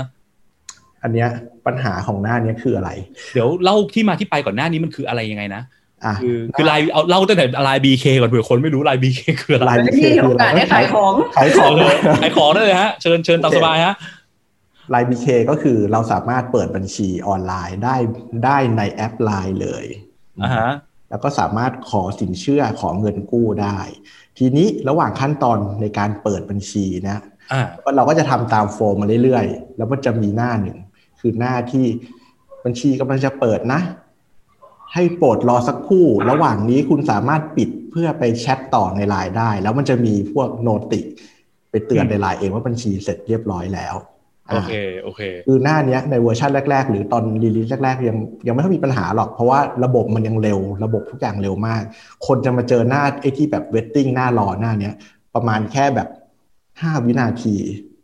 อืมโอเค มันก็จะผ่านไม่มีอะไรโปรดรอสักครู่ห้าวินาทีอืมแล้วก็มี noti เตือนแล้วก็จบไปได้เลย แต่โอเคทีเนี้ยตอนเนี้ยระบบมันโหลดเยอะมากแล้ว คนมาสมัครพร้อมกันมากอีหน้าเนี้ยบางทีมันค้างอยู่เป็นวัน อืมอืม แล้วพอเห็นมันเหมือนกับว่ากรุณารออยู่บนหน้านี้ใช่ไหมใช่ พอมันเอนานอด้วยไอคอนด้วยไออ่าคอนคือไม่ต้องไม่ต้องนานเป็นวันหรอกคือถ้าเกิดมันแบบสักประมาณสามนาทีไม่ไปแล้วยังค้างเป็นรูปเนี่ย คนมันก็จะงงว่าระบบระบบตายหรือเปล่า แล้วเข้าใจที่ว่าสำคัมัญนมันน่ากลัวด้วยใช่ไหมเพราะว่ากว่าจะกรอข้อมูลมาถึงหน้านี้ได้เนี่ยมันเยอะมากใช่คือถ้าพังแล้วแบบทีนี่คือต้องเริ่มใหม่หรือเปล่าอะไรเงี้ยเออเพราะว่าเสียเวลาทำมันตั้งเยอะคนก็เลยไม่กล้าออกจากหน้านี้ ก็อืมก็เปิดแช่หน้าเนี้ยทั้งทั้งๆที่มันสามารถกดไปทำอย่างอื่นต่อได้อ่าแต่คนแล้วไม่ความรู้ความประหลาดอย่างหนึ่งคือ ตัวภาพประกอบตัว illustrate เนี่ยที่เป็นนาฬิกาทรายเนี่ยมันไม่ใช่แอนิเมชันนะมันเป็นภาพนิ่งภาพนิ่งภาพนิ่งรูปนี้เลยอ่าฮะ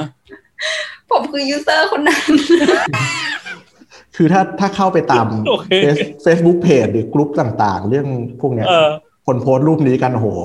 ยอดนิยมมาก เออมันจะมีความ stun นิดนึงนะคือเวลาเห็นรูปเนี้ยคือเราก็จะแอบมีความคาดหวังว่าแบบมันมันจะให้เรารอหรือเปล่านะคือแบบอืมอืมใช่ไปเจอนาฬิกาทรายแล้วก็เหมือนจะอันเนี้ยเออเหมือนมีปัญหาสองอย่างเนาะอย่างแรกคือการใช้ไอคอนที่มัน mis มันสื่อผิดพลาด mislead เนาะใช่ไอคอนนาฬิกาทรายมักจะเป็นสิ่งที่ระบบใช้เพื่อบอกว่ารออีกแป๊บหนึ่งตรงเนี้ยอย่าเพิ่งไปไหน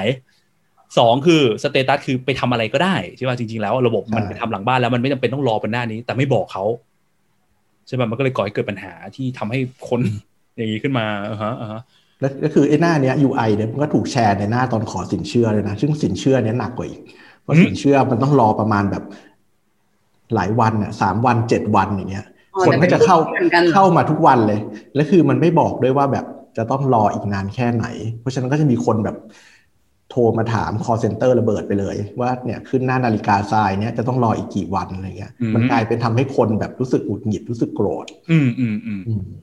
แล้วพอโกรธสิ่งที่เกิดคือคนก็แชร์ต่อไปเรื่อยๆเนาะแชร์ต่อก็เป็นการแบบรื่อยเอ่อ affect ตัวองค์กรตัว product ไปเองในตัวด้วยใช่ในทางที่ไม่ค่อยดีเท่าไหร่คนก็เกิดความกังวลความกลัวอะไรเงี้ยเนาะซึ่งเป็นสิ่งที่แบบดีไซเนอร์ก็ควรจะแบบ take action ในการการในพวกเรื่องพวกนี้เนาะการสื่อสารการให้ข้อมูล user ผิดอะไรเงี้ยนะครับ เออ แต่ว่า เพราะเออคุณแบงค์อะต่อก่อน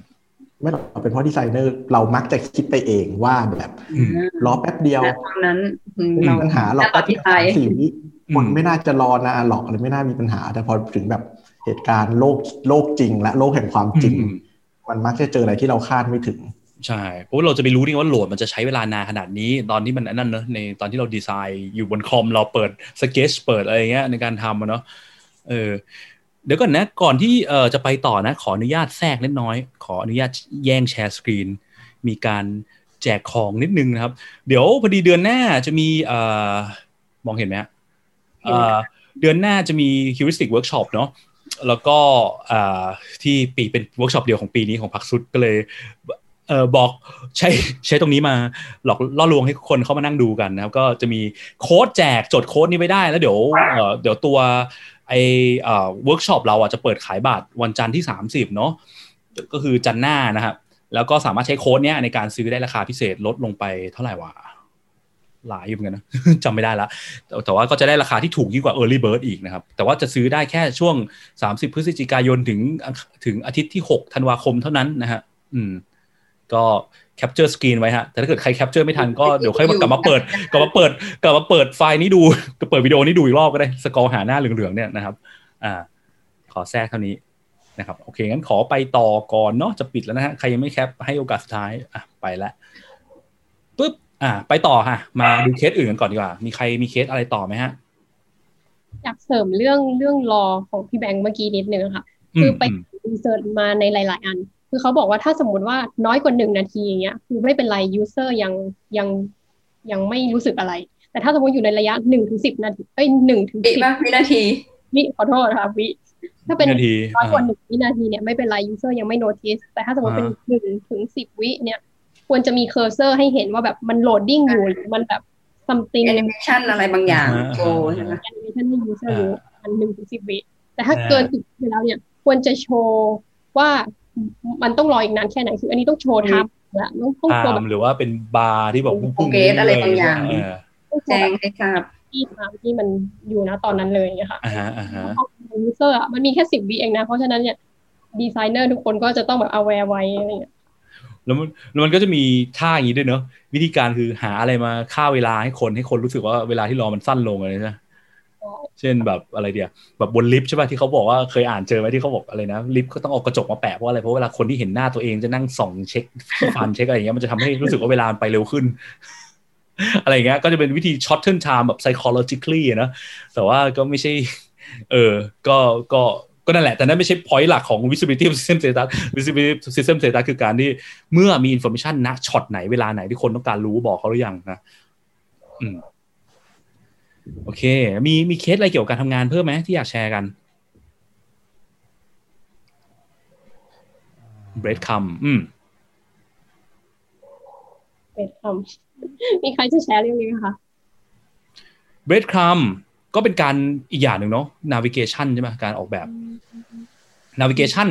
คือสิ่งที่เป็นเมนูใช่ไหมเมนูของเว็บไซต์เนี่ยของระบบเนี่ยว่าอะเช่น hamburger menu ต่างๆ บอกว่าตอนเนี้ยเราไปถึงหน้าไหนอะไรยังไงใช่ไหมแต่จริงๆแล้วอะเมนูหรือ navigation เนี่ยมันไม่ได้มีแค่ให้คนไปได้ อย่างที่เมื่อกี้นะเหมือนเหมือนใน smart case สมาร์ทโฟนอะไม่ได้มีแค่รับ input จาก user แต่ต้องบอกอะไรบางอย่าง user ด้วย บอกอะไรล่ะ บอกว่าตอนนี้ user อยู่ที่ไหนเพราะถ้าไม่บอกคนจะงงใช่ป่ะ เออเพราะว่าถ้าเราสังเกตจริงๆอะพวกแบบระบบที่เราใช้ต่างๆนานามันจะมีการ highlight tab ที่เราอยู่ตลอดเวลาเนาะอืมใช่ไหมแบบว่าแบบอะเฟซบุ๊กเนี้ยตอนนี้เราอยู่ News Feed ใช่ป่ะเราอยู่กรุ๊ปเราอยู่วิดีโอเราอยู่เอ่อ notification เงี้ยมันต้องไฮไลท์ให้ชัดเจน เพราะถ้ามันไม่ไฮไลท์คุณจะงง ตอนนี้กูอยู่หน้าไหนวะเนี้ยใช่ป่ะ navigation serve สองสองอย่างเนาะพาให้ user ไปไปไหนได้ ไปไหนก็ได้เป็นเมนู แล้วก็บอกว่าตอนนี้อยู่ที่ไหนใช่ไหมอืม ก็จะเป็นเรื่องหนึ่งเกี่ยวกับ navigation ในการออกแบบนะครับ อืมดีไซเนอร์มีเคสอะไรอยากจะเสริมกันเรื่องพวก menu design อย่างเงี้ยไหมฮะ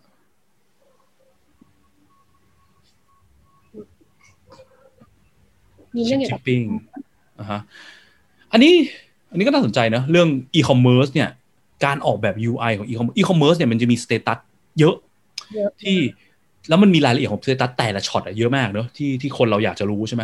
การส่งของก็เหมือนกัน เพราะเมื่อไหรก็ตามที่คนต้องเริ่มรอนานเหมือนที่เอบอกเนาะถ้ารอแบบไม่กี่วินาทีเสี้ยววิไม่ต้องมีอะไรมากก็ได้แต่ถ้าเกิดกี่วิเมื่อกี้เมื่อกี้บอกกี่วินะเกินสิบวิค่ะอ่าฮะอ่าฮะจริงๆตั้งแต่แบบสามสี่วิก็ต้องมีอะไรหมุนๆให้เห็นแล้วใช่ปะใช่เออแต่หลายๆครั้งถ้าเกิดเกินสิบวิมันต้องมีการบอกอะไรที่มันมากกว่านั้นใช่ปะอะไรรอเกินสิบวิบ้างในการซื้อของออนไลน์อะส่งของมารออีกนานเท่าไหร่กว่าจะของกูจะได้ใช่ปะเออแม้กระทั่ง payment ก็อาจจะต้องแบบน่าจะเกินสิบวิอยู่ อืม แม้กระทั่งการแชทกับแม่ค้านี่ก็สำคัญเนาะใช่ปะซึ่งพวกแชทเราก็มักจะเห็นเครื่องหมายนี่ใช่ปะอ่านนี่ยังหรือยังไม่อ่านอะ อันนี้ก็เป็นประเด็นกันได้ใช่ไหมไม่ไม่ใช่แค่กับแม่ค้ากับคนรอบตัวเราก็เป็นประเด็นได้ใช่ปะอ่านแต่ไม่ตอบจ้า เออใช่ ก็จะเป็นก็ยังดีกว่าการไม่รู้เลยว่าอ่านหรือยังใช่ปะก็เป็นสเตตัสที่คนเราอยากรู้จริงเราอยากรู้ถึงขั้นที่ว่ามันอ่านแล้วมันทำอะไรอยู่อืมมันคิดถึงเราอยู่ไหมตอนที่มันอ่านอ๋อนั่นไม่เกี่ยวแล้วนั่น เออ แต่ก็เป็นก็เป็น information อีกฝั่งหนึ่งที่เราอยากจะรู้ตลอดเวลาเนาะทีเนี้ยหลาย ๆ ครั้งเนี่ยเคยเจอพวกร้านค้าที่แบบ ไม่ยอมอัปเดต status หรือปะอืมเออ อย่างมันอันเนี้ยเป็นปัญหาเยอะเนาะพวกการส่งของอะ แล้วแบบบางทีแบบ เนี่ยอย่างเอ่อล่าสุดเนี่ยสั่งสาย USB คุณคุณคุณเบย์คุณแบงค์อย่าเพิ่งอย่ามาทักผมนะว่าทำไมซื้อสายเอ USB อจะถามสั่งอีกแล้วเหรอเนี่ย คือสายเพิ่งพังแล้วก็สั่งไปในเอ่อลาซาด้าเสร็จแล้วมันก็ผ่านไปหกวัน แล้วมันก็ยังเขียนว่าสินค้าถูกแพ็คแล้วคือคือก็น่าสนใจนะคือการบอกสเตตัสอะเราอยากรู้ว่าอีกนานอีกอีกนานแค่ไหนมันจะถึงบ้านเราใช่ป่ะแต่เขาบอกไม่ได้เป๊ะๆหรอกวันที่เท่าไหร่เดือนอะไร กี่นาทีกี่วินาทีมาถึงจะอย่างนั้นเขาก็บอกได้คร่าวๆคือ status ว่าตอนนี้ถึงช็อตไหนของของ step แล้วอะอย่างน้อยเรารู้ว่ามันออกไปมันส่งออกไปแล้วอะก็คงรอนานนิดนึงมั้งเทียบกับการที่มันยังไม่แพ็คเลยด้วยซ้ำอะใช่ป่ะ การบอก status ทีนี้อันนี้มันบอกแพ็คแล้วแล้วมันก็หายไปเลยสามศูนย์หกวันก็เลยต้องทักไปพอทักไปเขาก็บอกว่าพอดีระบบมันไม่อัปเดตอะ แล้วพอเขาตอบแชทมาปุ๊บมันก็ขึ้นเลยว่าส่งเออส่งให้ courier แล้วก็เลยไม่แน่ใจว่า status เขาคือเขาเขาลืมส่งหรือว่าระบบไม่อัปเดตกันแน่อืมอะไรเงี้ยเนอะแต่ว่าเราก็จะมีความกังวลใจทุกครั้งที่เราต้องรอใช่ไหมอืม อย่างรูปนี้แผนที่นี่คืออะไรครับคุณเอเนี่ยอ๋อจริงๆรูปนี้ คือตอบคำถามเดียวกับอืม เบเอ้ยเบสคัมของของ online product เลยค่ะ คือถ้าอืมสมมติว่าเป็นเนี้ยมันก็คือเหมือนแบบเราอยากคือ user อยากรู้ว่า current status มันอยู่ไหนแล้ว ก็เหมือนรูปนี้ที่แบบบอกว่าเออตอนนี้เนี่ยของมันอยู่ที่ไทยแล้วนะ แล้วก็ส่งมาถ้าสมมติว่ามันอยู่ระหว่างทางมันก็อาจจะแบบขึ้น point ตรงนี้ว่าเออตอนนี้อยู่แถวนี้แล้วอะไรเงี้ยค่ะแต่จริงๆมันมันขึ้นได้ขนาดนั้นจริงใช่ไหมว่ารถตอนนี้อยู่มณฑลยูนานแล้วอะไรเงี้ยมันคงไม่ได้แค่นั่งรถมามั้งมันมันน่าจะมั่วๆแหละไอ้พวกเนี้ยประมาณเอา เออเออเป็นแอดพอได้คร่าวๆ ใช่เอ้ยแต่ของ Lazada นี่จริง ๆ แอบชื่นชมนะตอนที่เปิดมาเจอ map อะคือพอดีเคย ตัวเองนั่นแหละคือเหมือนเคยสั่งของ แต่คือเอาไปลงที่แบบเชียงใหม่คือซื้อของให้พ่อ แล้วเหมือนพ่อก็มาถามว่าแบบ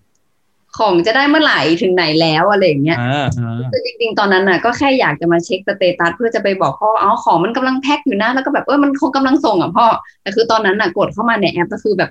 เปิดมาเป็น map เบจ้าบอกว่าตอนนี้ของแบบอะอยู่ที่ตัวเมืองจังหวัดเชียงใหม่แล้วนะรอแบบ ส่งไปที่แบบอำเภอฝางอะไรอย่างเงี้ยก็แบบโอ้อืมแอบประทับใจนะตอนนั้นก็เลยบอกพ่อว่าเออตอนนี้ของมันแบบ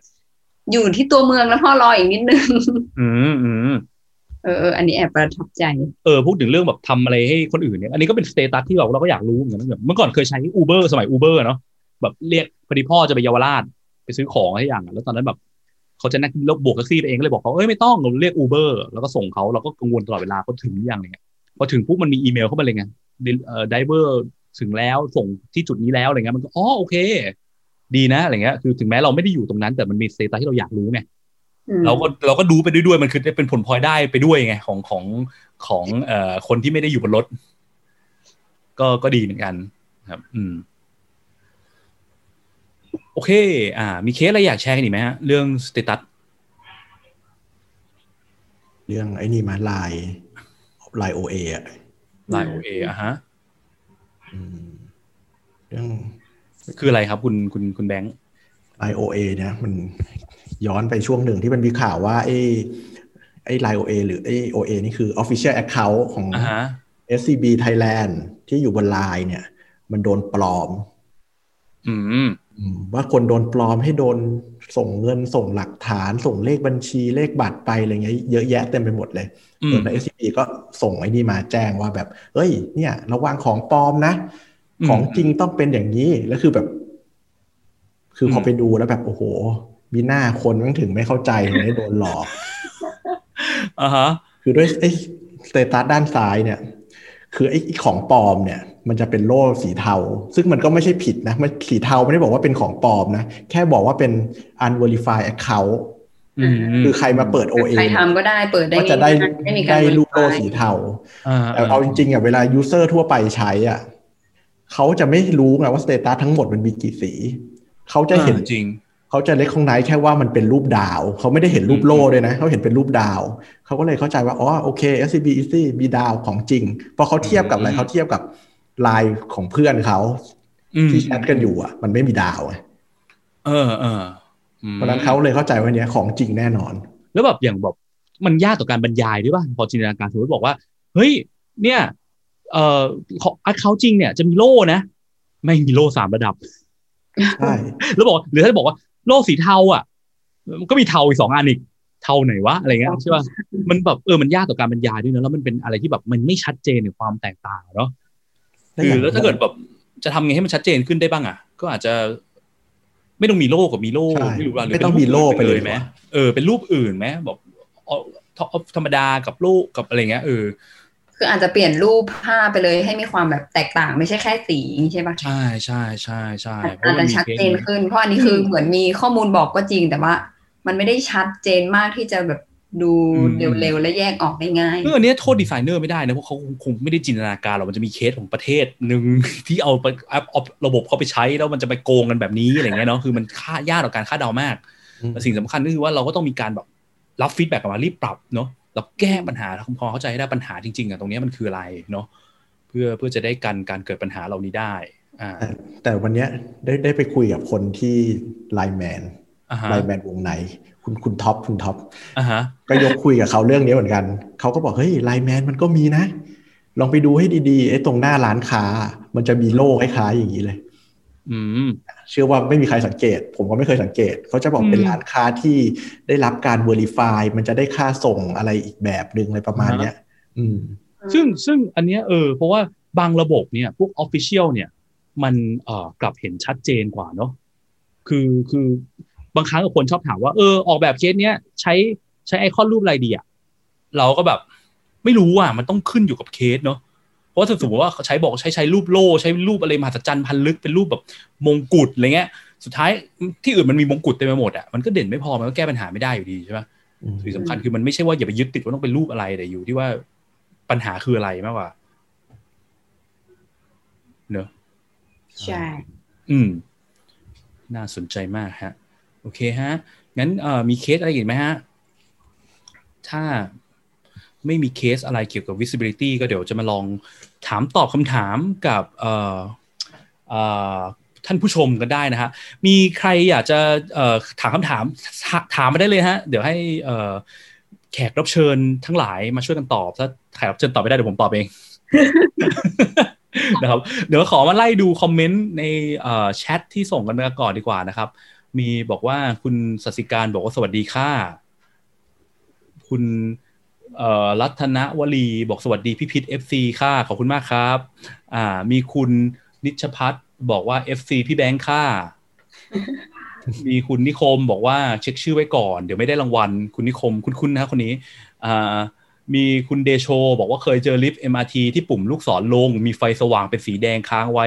เข้าใจว่ามีคนกดค้าง แต่จริง ๆ มันคือสเตต default ที่ยังไม่มีคนกดใช้แล้วงงมาก crush ลิฟต์ของ MRT ปุ่มลูกศรลงต้องมีไฟสว่างเป็นสีแดงค้าง อืมคือปกติลิฟต์แบบสวิตช์มันไม่ ถ้ายังไม่มีคนกดมันไม่ควรมีสีขึ้นใช่ปะในการที่มันมีสีขึ้นทำให้คนเข้าใจผิดอะไรเงี้ยเนาะเออ มันก็แบบ visibility of system status ไม่ใช่แค่ information อะไรที่การทุกคนสื่อสาร แต่วิธีที่เราใช้สื่อสารเนี่ย คนรู้เรื่องเข้าใจถูกต้องด้วยหรือเปล่านี่ก็เป็นอีกอีก part หนึ่งเนาะเออน่าสนใจน่าสนใจ โอเค แล้วก็นุ้งเอ นุ้งปิ่นน่ารักจังค่ะพิมพ์เองหรือเปล่าแต่อันนี้คุณเอพิมพ์เองหรือเปล่าครับพี่เต้ขอบคุณพี่เต้ค่ะ มีคุณพัดพลหัวเราะห้าห้าห้าแล้วก็มีคุณนิคมบอกว่าเรื่องเสียงที่เจอแปลกๆก็ตู้เติมน้ำมันที่ลาว เวลาจะเติมจะมีเสียงเพลงด้วย ที่ลาวใต้ เติมน้ำมันแล้วต้องมีเสียงเพลงด้วยเหรอมันมีประโยชน์อะไรเปล่าวะเติมเองอย่างงี้ป่ะหแล้รืวอเพลว่างผิดเออหรือเติมเองแล้วแบบบอกให้รู้ว่าแบบ มีคนมาเติมเดี๋ยวมันหนีไปปริมาณน้ำมัน หรือว่าน้ำมันมันยังไหลอยู่เพราะเราไม่สามารถเห็นน้ำมันที่มันไหลอยู่ในท่อได้เหรออืมอืมนี่หรือเปล่าไม่รู้เลยก็อาจจะใช่เพราะว่าตอนเวลาแบบปั๊มที่เติมเองคือเราต้องคอยมองจอว่ามันแบบไปถึงตัวเลขตามที่เราต้องการแล้วหรือยังคือแบบเติมส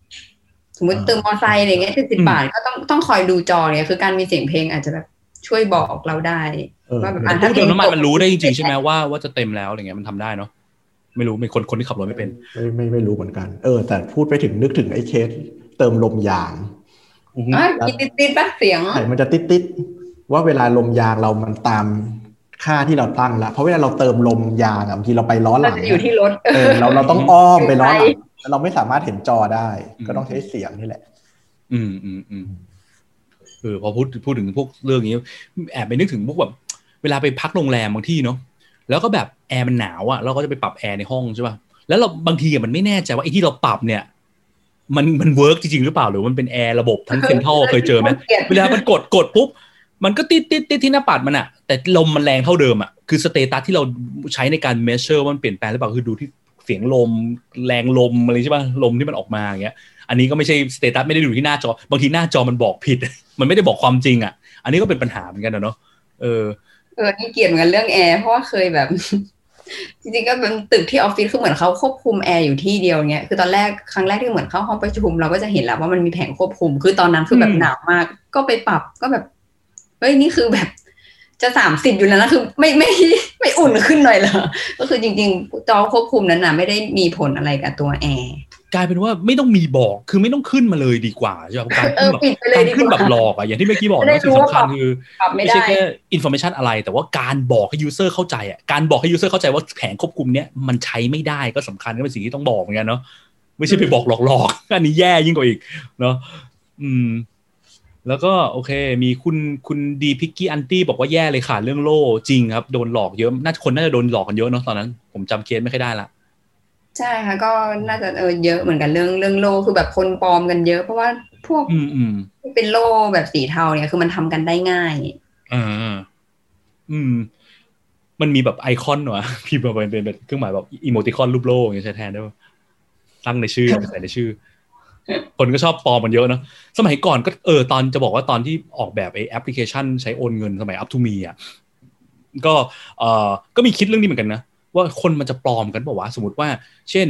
เราแบบคือมันเป็นแอปที่แบบเวลาเรามีเบอร์โทรศัพท์ของฝั่งชาวบ้านอะ แล้วเราสั่งเขาจะขึ้น account ขึ้นมาเลยอะแล้วเรามันจะไปขึ้นชื่อ preview ของฝั่งนู้นนะว่าเขาชื่ออะไร เวลาสมมติเขาแบบส่งมาทวงเงินเราเงี้ย เราก็แบบ แล้วก็ตอนนั้นก็คิดอยู่สมมุติว่าเขาแอบไปเปลี่ยน โลโก้เป็นโลโก้แบงก์อย่างเงี้ยแล้วเขียนชื่อเป็นชื่อแบงก์เลยธนาคารกสิกรไทย ต้องการทวงเงินคุณแล้วใส่ message ว่าค่าบัตรเครดิตอย่างเงี้ย เราจะรู้จะทำให้ user รู้ได้ไงว่าข้อมูลพวกเนี้ยมันเป็นของปลอม มันไม่ใช่ official ของแบงก์อะไรเงี้ยก็เป็นสิ่งที่แบบดีไซเนอร์ก็ต้องคิดถึงนะกังคือ provide visibility แล้วก็เพื่อช่วยในการ error prevent นะย้อนกลับไปตอนที่แล้วด้วยนะครับ โอเค มีคุณเดโชบอก FC คุณท็อปด้วยครับ คุณท็อปนี่เป็นใครอะคนดังเหรอครับผมไม่แน่ใจ โอเคเดี๋ยวงั้นไปต่อวันหน้าคุณเชิญเชิญคุณท็อปมาพูดทางนั้นบ้างดีกว่าเชิญเชิญมาเป็นแขกรับเชิญใช่คุณมิคุณมิโมโพโกบอกว่าเราจะรู้ได้ยังไงเหรอคะว่าตอนดีไซน์เราต้องทำยังไงให้เก็บเคสครอบคลุมเรื่อง visibility ที่สุด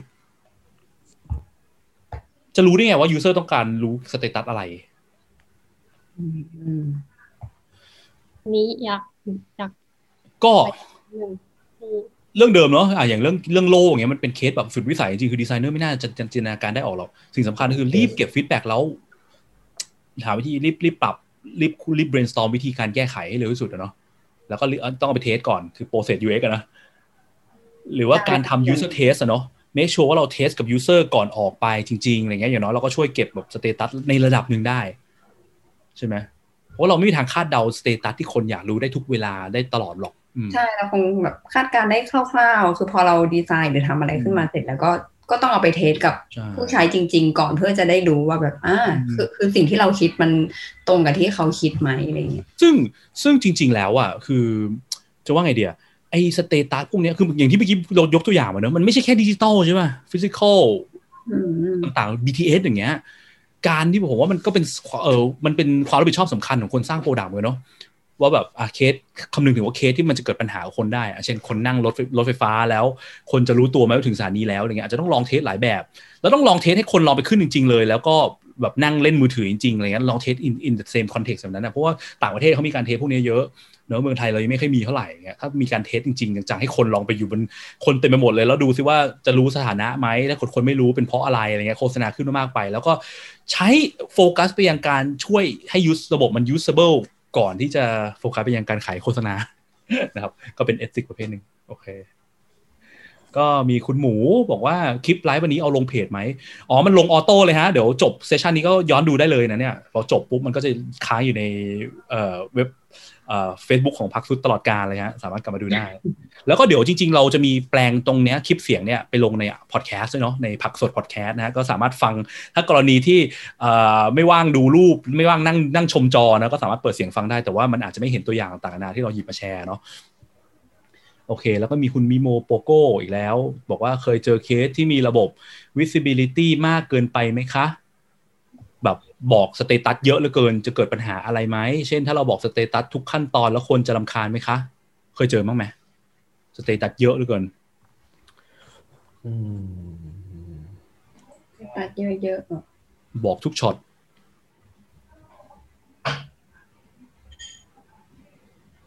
เช่นอะไรบ้างนึกไม่ออกเหมือนกัน ก็บางคือคือมันก็ขึ้นอยู่กับว่าสเตตัสที่มันบอกมันเป็นสิ่งที่เราอยากรู้หรือเปล่าใช่ปะ บางทีมันอาจจะไม่อยากรู้ก็ได้นะ คิดตัวอย่างก่อนเอ่อเช่นยังไงดีอะพวกแบบอะนึกถึงพวกเอ่อพวกภาษาคำศัพท์แบบระบบคอมยุคโบราณอะไรอย่างงี้ไหมหรือว่าเวลาเข้ามาเอ่อแบบตอน install อะไรเงี้ยอาจจะ booting loading BIOS อะไรเงี้ยซึ่งแบบคืออะไรวะอ่าอ่าเออคือเราก็อาจจะแบบไม่รู้รู้ว่ามันคืออะไรอย่างงี้ป่ะคือแบบมันไม่ได้สนใจสิ่งที่สนใจคือต้องรออีกนานแค่ไหนฮะเออพวกแบก็บจะมี เขาก็จะมีในในตัว BIOS มันจะมีให้แก้ว่าจะให้ disable function นี้ไหมขึ้นเป็นรูปแทน ก็มีสำหรับคนที่แบบรำคาญรำคาญ text พวกเนี้ย อันนี้ไม่รู้ถึงขั้นว่ามีฟังก์ชันอะไรแบบนั้น ใช่ใช่ในในเมนบอร์ดมันจะมีฟังก์ชัน เดี๋ยวเดี๋ยวเดี๋ยวเดี๋ยวคุณไปเลาะหลอดแล้วก่อนก็ใช่ไหมอ่าฮะอ่าฮะนึกไปถึงเมนบอร์ดหรือว่าแบบบางทีแบบถ้า information เยอะเกินไปก็จะเป็นเขาเรียก information overwhelm เนาะบอกทุกอย่างเลยบอกจนแบบไม่รู้จะมองตรงไหนอะ คือบอกเยอะมันดีแต่สำความความน่ากลัวของการบอกเยอะคือการทำมันจะทำให้แบบ แล้วสิ่งที่สำคัญที่ควรรู้ก่อนคืออยู่ไหนวะแบบพวกเปิดเข้ามาหน้าจอเต็มไปหมดเลยเพื่อนแบบโอ้ยอะไรวะเนี่ย เคยเจอไหมพวกเว็บที่แบบ เปิดเข้ามา popup ขึ้นบอกบอก status พวกมหาวิทยาลัยบางทีนะเคยเข้าไปแบบตัวตอนนี้คือแบบจะเข้าแบบแค่ไปดูแบบว่าเอ้ยสอนคณะอะไรบ้าง เปิดเข้ามาปุ๊บตอนนี้นักศึกษาเปิดได้แล้วมีกิจกรรมการกีฬาสีเกิดขึ้นมีนั่นมีไม่ได้อยากรู้ สุดท้ายแบบปิดออกไปเลยเพราะทนไม่ไหวเพราะมันเยอะเกินไป แล้วสิ่งที่ต้องการหามันหาไม่เจอเพราะ information มันเยอะเกินเหตุอะไรเงี้ยใช่นึกก็นึกจะเป็ถึนงปัญหาได้ นึกถึงไอ้เคสป้าป้าที่ห้ามจอดหน้าบ้านอะจำได้ไหมที่แชร์เคยแชร์รูปกันอะอ๋ออ่าอ่าอ่าที่บอกว่าที่ที่ที่ป้ายแปะเต็มไปหมดแล้วก็ป้าขวานไปจามรถที่ไปจอดหน้าบ้านเขาใช่ปะใช่ จริง ๆ แล้วอ่า informa tion ที่เขาต้องการจะสื่อว่าจริง ๆ ก็คือ ห้ามจอดรถหน้าบ้าน เพราะมีคนเข้าออกประจำอืมอืมแต่มันดันถูกแบบ distract โดยคำสาปแช่งทั้งหลายเพ ราะว่าแล้วเขาก็มีแบบเอาแบบหมายศาลไปแปะหน้าประตูเขาเลยอะใช่เต็มใช่ปะเลยแล้วมันซึ่งทำคนให้คนทั่วไปอะที่เขาผ่านมาเขาไม่ได้สนใจว่าหมายศาลน่ะมันคืออะไรฮะอืมเออ แล้วคนยิ่งเยอะคือจุดหนึ่งคือ มนุษย์เราเนี่ยข้อจำกัดมนุษย์เรายิ่งข้อมูลเยอะคนยิ่งอ่านน้อยลงใช่ป่ะถ้าเยอะเต็มไปหมดเลยคนจะไม่อ่านเลยสักคำอืมโอเค แล้วก็มีเอ่อการควบคุมวิดีโอคุณป๊อปทาโทการควบคุมวิดีโอของบางแอปที่ปัดขึ้นลง ปัดขึ้นลงด้านซ้ายจะเป็นการเพิ่มลดเสียงด้านขวาจะเป็นลดแสงสว่าง มันไม่ได้มีไอคอนโชว์ว่าเป็นการควบคุม อ่า จริง ๆ อันเนี้ยเออก็น่าจะเคยเล่นใช่ไหมเผื่อแบบพวกแอป video player บางทีอะแบบอ่าอย่างอันนี้ก็ได้ LINE TV อะแล้วแบบเวลาที่เราแบบมันก็จะมี player เล่นๆใช่ป่ะถ้าเราแบบเอานิ้ววางบนด้านซ้ายของจออะแล้ว slide slide ขึ้นมันจะปรับมันจะเสียงดังขึ้นเอง แบบไม่ต้องไปกดปุ่ม volume อะแต่ถ้าเอานิ้วอยู่ฝั่งขวาขึ้นลงมันจะจอสว่างสว่างมืดเอา ไม่รู้เคยใช้กันปะ ไม่เคยถ้าคนที่คนที่เออเคยดูซีรีส์บนมือถือบ่อยๆอะไรเงี้ยเออมันจะเป็นอะไรที่แบบเราไม่เห็นเนอะเราไม่รู้ว่ามันมี control อยู่ เราก็ไม่รู้ว่าทำอย่างนี้ได้แต่จริงๆอันเนี้ยอันนี้มันแอบ relate ไปยังตอนที่ชื่อว่า heuristic อีกข้อหนึ่งนะ flexibility and efficiency of use ว่าการเพิ่มทางลัดให้ user ใช้ได้ง่ายได้เร็วขึ้นอะไรเงี้ยวันเออ มันอาจจะดีในข้อนั้น แต่ข้อเสียของมันคือคนไม่รู้ไงมีฟังก์ชันพวกนี้อยู่ อันนี้ก็ใช่ใช่เหมือนกันนะครับอันนี้น่าสนใจขอบคุณมาก อ่า แล้วก็มีคุณธนบัตรบุญอ่านชื่อไม่ออกขอโทษทีครับเขาบอกว่าญี่ปุ่นเป็นประเทศที่ใช้เสียงในการบอก System Status เยอะมากครับ โดยเฉพาะรถไฟฟ้าถึงขนาดมีเสียงเฉพาะของแต่ละสายกันทีเดียวอ่าใช่อันอันนี้อันนี้ผมชอบมากเลยตึ้งตึ้งตึ้งตึ้งอะไรเนี่ยเออน่าจำได้เลยครับเลยเนี่ยสถานีอากิฮาบาระก็จะเป็นจิงเกิลของ Fortune Cookie เออ นี่คุณไปบ่อยใช่ไหมเนี่ยจริงใช่ใช่ status ของการไปของคุณเราทราบหมดเพลงแต่ละสถานีมันก็จะแบบมี pattern ของมันอ่าฮะอ่าฮะคนแบบบางทีคนที่อะไรอะ คนที่ตาบอดอะไรเงี้ย อืมแล้วคนที่เขาเดินทางบ่อยๆเนาะโอเคอะใช่ user ที่ไปครั้งแรกเนี่ยอาจจะไม่แบบมันอาจจะไม่ได้มีประโยชน์ แต่คนที่เดินทางทุกวันน่ะสมมติผมอาจจินตนาการออกเนาะแบบคนที่นั่งรถไฟฟ้าไปทำงานทุกวันแล้วต้องลงสถานีอากิฮาบาร่าอืมมันถึงปุ๊บมันได้ยินเพลงปุ๊บมันรู้ทันทีว่าถึงแล้วอะไรเงี้ยเนาะมันก็ใช่เออมันก็มี useยูสยูเซบางอย่างอยู่ สนใจ อืมอืมอืมโอเคฮะ ได้คุณคุณมิโมโปโกบอกว่าโอเค ขอบคุณค่า โอเคเนาะก็น่าจะไม่มีคำถามอะไรกันแล้วมั้ง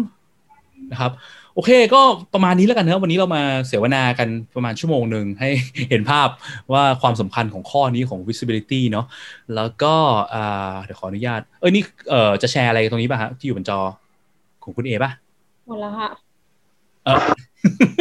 ไม่ไม่ไม่ไม่ไม่พูดเลยใช่ไหมสามสี่นะอ๋อไม่คือจริง ๆ อยากอยากสื่อนิดนึงว่าเออจริง ๆ คือคำถามที่น้องน้องมิ้นถามมาค่ะว่าเออแล้วเราจะรู้ได้ไงล่ะอุ้ยเดี๋ยวนะคะ แชร์ผิด เราจะรู้ได้ยังไงล่ะว่า เราควรเก็บเคสไหนบ้างเนี่ยค่ะ ก็เลยอ่าเดี๋ยวว่าจริง ๆ visibility of system status อะมันอาจจะควบคู่กับ heuristic ข้ออื่นๆด้วย เช่น ข้อที่เป็น match between system and real world ก็คืออ่าฮะ เป็นสีแดงก็คืออันตรายเนี่ยค่ะสีเขียวก็คือปลอดภัยหรือไปได้เนี่ยค่ะอ่าฮะอ่าฮะเนี่ยเออเวลาที่เราจะเก็บเคสให้ครบเนี่ยเราอาจจะต้องแบบเก็บเคสที่มันแบบตรงกับ heuristic ข้ออื่นๆด้วยหรือแบบ prevent error อย่างเงี้ยค่ะอืมอ่าอ่าอ่าใช่มันก็จะทำให้เราแบบเก็บเคสได้ครอบคลุมมากขึ้น อืมอืมครับ ก็มีคุณเดโชบอกว่าเหมือนมีแฟนคลับญี่ปุ่นกันเยอะแถวนี้ คุณเดโชบอกว่า ที่ญี่ปุ่นรถชินคันเซ็นจำได้ว่าจะมีเมโลดี้หนึ่งดัง แล้วพูดเตือนว่าเราใกล้จะถึงป้ายแล้วประมาณ 5 นาทีก่อนถึงป้าย อันนี้ช่วยให้ไม่เลยป้ายได้เยอะเลยครับ จากประสบการณ์ส่วนตัว วงเล็บหลังๆจำเสียงเมโลดี้นี้ได้อ่าเออก็น่าสนใจเนาะจริงๆเออจริงๆบ้านเราก็ควรทำบ้างเนอะคือแบบก่อนจะถึงสถานีสักอีกสักแบบให้คนเตรียมตัวว่าจะถึงสถานีใหม่แล้วนะบางทีมันนั่งนั่งคือทุกวันนี้มันแบบมันไม่ได้ฟังมันไม่ได้อะไรเลยเนอะทุกอย่างปิดหูปิดตาคนดูมือถือกันอย่างเดียวอะไรเงี้ยการคำนึงถึงว่า user มี behavior อย่างนี้อยู่อะ คือเขาไม่ได้จะมานั่งฟังคุณตลอดเวลาดังนั้นโปรไวทำให้เขารู้รู้ตัวใช้คำว่ารู้ตัวนะไม่ได้ใช้คาว่าเห็นใช่ไหมเขาอาจจะใช้เซนส์อะไรก็ได้ สั่นก็ได้อาจจะสั่นทั้งคันเลยได้ไหมจะถึงแล้วดืดดืดแล้วหรือว่าหรือว่ากอซิล่าบุก เออ โอเคฮะงั้นเดี๋ยวขอเอ่อก็แชร์เล็กน้อยเนาะแชร์ฟึบเอ่อก็ summary เล่นๆเนาะว่า status system status เนี่ย มันเอ่อคือการบอก ให้ user รู้ information ที่ user อยากรู้ณเวลาที่มันที่ที่ที่ user อยากรู้นะไม่ใช่แค่ information อย่างเดียวแต่ว่า information ณเวลาไหนเพราะแต่ละเวลามันก็มีการเปลี่ยนแปลงที่ที่คนอยากรู้แตกต่างกันใช่ปะหรือว่าคนบอกว่าอยากรู้บอกมาหน่อยสิสิ่งที่อยากรู้มีอะไรบ้างคร่าวๆก็อาจจะมาแบบเช่นแบบกูต้องรออีกนานแค่ไหนวะแต่ถ้าเกิดบอกเป็นเวลาเป๊ะๆไม่ได้อย่างน้อยบอกคร่าวๆก็ยังดีใช่ไหมเช่นแบบปัจจุบันคิวเบอร์ร้อยสิบคุณเบอร์ร้อยสองอะไรเงี้ยก็จะพอประมาณเอาเองก็ยังดีกว่าการไม่บอกเลย user อยากจะรู้ว่าระบบได้รับ feedback ที่กูบอกไปหรือยังใช่อย่างที่คุณปิ่นยกตอนนั้นนะเนาะที่บอกว่าเช่นแบบกดปุ่มลิฟต์แล้วสวิตช์ไฟมันสว่างฟึ้นขึ้นมา ถ้าไม่สว่างปุ๊บบางทีเราแบบมันได้รับ input เราหรือยังวะมันก็จะเกิดปัญหาได้เนาะเออแล้วก็บางที system มันมีการเปลี่ยนแปลงอะไรบางอย่าง แล้วสิ่งที่มันเปลี่ยนแปลงเนี่ยมันส่งผลกระทบต่อตัว user ควรจะบอกให้ชัดเจน มึงเปลี่ยนไปทำไมไม่บอก ไม่ไม่อันนี้ไม่ได้หมายถึงเรื่องอะไรอย่างอื่นอย่างนั้นแล้วแต่หมายถึง system ก็เหมือนกันใช่เช่นแบบว่าอะจะเข้าไปโอนเงินอย่างเงี้ย แต่ตอนเนี้ยระบบ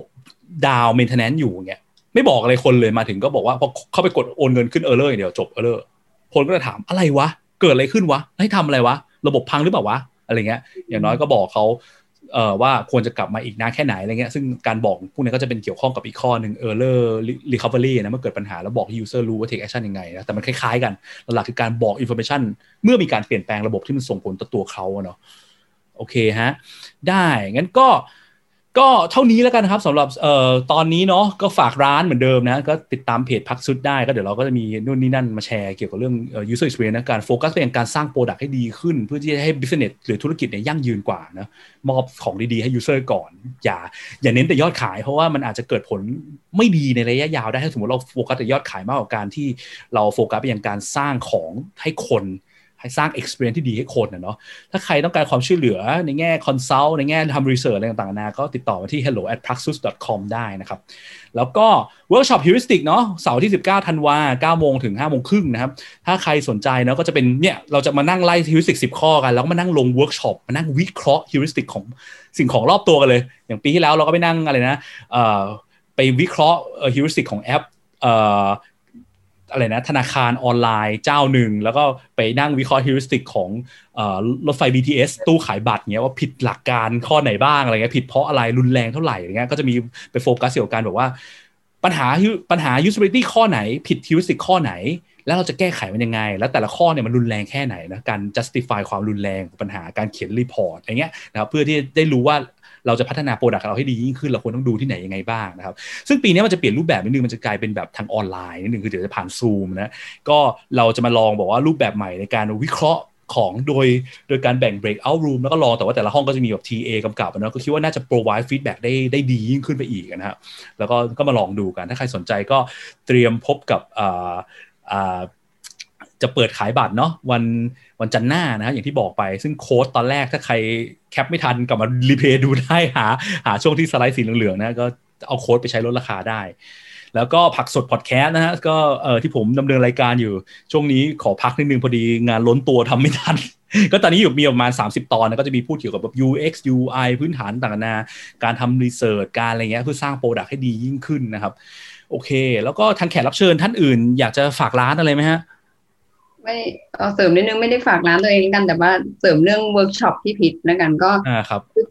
มีอวยอวยมีความอวยคือคือเวิร์กช็อปอะมันมันมีความดีตรงที่คือเดี๋ยวเอ่อในเวิร์กช็อปค่ะพี่พีชจะมีสอนเกี่ยวกับเรื่องพวกการออก report อะไรนะคือการที่เรารู้เอ่อ heuristic แต่ละข้อแล้วเนี่ยคือรู้แล้วคือเราเอาไปทำยังไงต่ออย่างเงี้ยคือในเวิร์กช็อปก็จะมีสอนอืนะคะอืมอืมนี่อวยไปอีกเฮ้ยแต่มันดีจริง ก็ส่วนมากคนที่มาเรียน heuristic เนี่ยจะกลายเป็นเขาเรียกอะไรเป็นเป็นสาวก หรือว่าอะไรดีเป็นเป็นมันเหมือนเป็นเขาประเภทหนึงเป็นเป็นลัทธิอะคือคุณจะไม่มองโลกไม่เหมือนเดิมอีกต่อไป คุณจะนั่งวิเคราะห์ usability ของรอบตัว ซึ่งมันเป็นสิ่งที่ดีไง เพราะว่าถ้าเราอยากสร้าง product เพื่อแก้ปัญหาให้คนขั้นแรกเราต้องมองเห็นปัญหาให้ได้ก่อน แล้วก็คือ workshop heuristic มันโฟกัสเรื่องนี้แหละเนาะอืมเสริมเสริมนิดนึงค่ะ ครับ เออแล้วแล้วคืออย่างเวิร์กช็อปของพี่พีชนะคะ heuristic evaluation อะเฮ้ย u- usability and heuristic เอออืมแล้วเราก็ได้ทำ heuristic evaluation ด้วย คืออยากอยากเสริมตรงที่ว่าเวลาที่เราเป็น UX designer ค่ะ บางทีเราก็อาจจะไม่ได้มี process case ด้วยซ้ำเพราะฉะนั้นเนี่ยสิ่งที่พี่พีชจะสอนเนี่ยเวิร์กช็อปเนี่ยมันดีมาก ๆ ตรงที่ว่าเราสามารถนำไปใช้ได้กับตอนที่เราดีไซน์เลยอย่างเงี้ยค่ะอืมอืมครับ ก็ใช้เป็นพื้นฐานเนอะแบบบางทีเราไม่ได้ไปนั่งวิเคราะห์ระบบ แต่ว่าตอนที่เราดีไซน์สร้างระบบเองอะเราเช็คกับตัวเองได้ว่าเฮ้ยแล้วเราคิดถึงสิบข้อนี้ครบหรือยังอะไรอะเนาะ จะได้มั่นใจว่าอย่างน้อยสร้างไปไม่ใช่เป็นสร้างเป็นระบบแล้วใช้ยากมากอะไรเงี้ยเพราะเราลืมคำนึงถึงบางเรื่องไป อย่างเช่น visibility อย่างเงี้ยเนาะลืมไปคำนึงว่าเราต้องปูไว้สเตตัสให้คนรู้นะไม่งั้นคนจะแบบงงอะไรเงี้ยนะครับ อืมใช่ใช่เลย โอเคฮะได้เลยงั้นก็เอ่อทางแขกรับเชิญถ้าไม่ฝากร้านอะไรแล้วกันก็เท่านี้กันแล้วกันนะครับขอบคุณทุกคนมากเลยขอบคุณคุณแบงค์คุณปิ่น คุณเอมากเลยนะครับ แล้วเดี๋ยวพบกันใหม่เอ่อ เวิร์กช็อปเดือนเดือนหน้า แล้วก็จะมีจะมีเสวนาหนึ่งครั้งด้วยอีกครั้งหนึ่งก็จะเป็น heuristic อีกข้อหนึ่งจะเป็นข้อไหนเดี๋ยวคอยติดตามทางเพจ Praxud ได้นะครับแล้วเดี๋ยวพบกันใหม่ ขอบคุณมากเลยครับงั้นเท่านี้แหละครับขอบคุณครับสวัสดีค่ะบ๊ายบายค่ะสวัสดีค่ะบ๊ายบายสุดท้ายถ้าคุณชอบ episode นี้นะครับรบกวนช่วยกดไลค์กดแชร์ episode นี้ด้วยนะครับ แล้วก็ถ้าคุณยังไม่ได้กด Follow อย่าลืมกด Follow หรือ Subscribe ในช่องทางที่คุณฟัง เพื่อที่จะได้ไม่พลาดเมื่อเรามี episode ถัดๆไปออกนะครับ หรือถ้ามีคำถามมี feedback หรือว่ามีสิ่งที่อยู่ในใจที่อยากจะฟังเกี่ยวกับเรื่องเกี่ยวกับการสร้าง Product ด้วยกระบวนการ User Experience Design Research เนี่ยนะครับ ก็สามารถกดที่ลิงก์ในฟอร์มด้านล่างของ episode นี้เพื่อที่จะส่งคอมเมนต์ feedback หรือว่าคำถามหรือไอเดีย episode ถัดๆไปมาให้เราได้เลยนะครับ แล้วก็พบกันใหม่ใน episode หน้าครับ สวัสดีครับ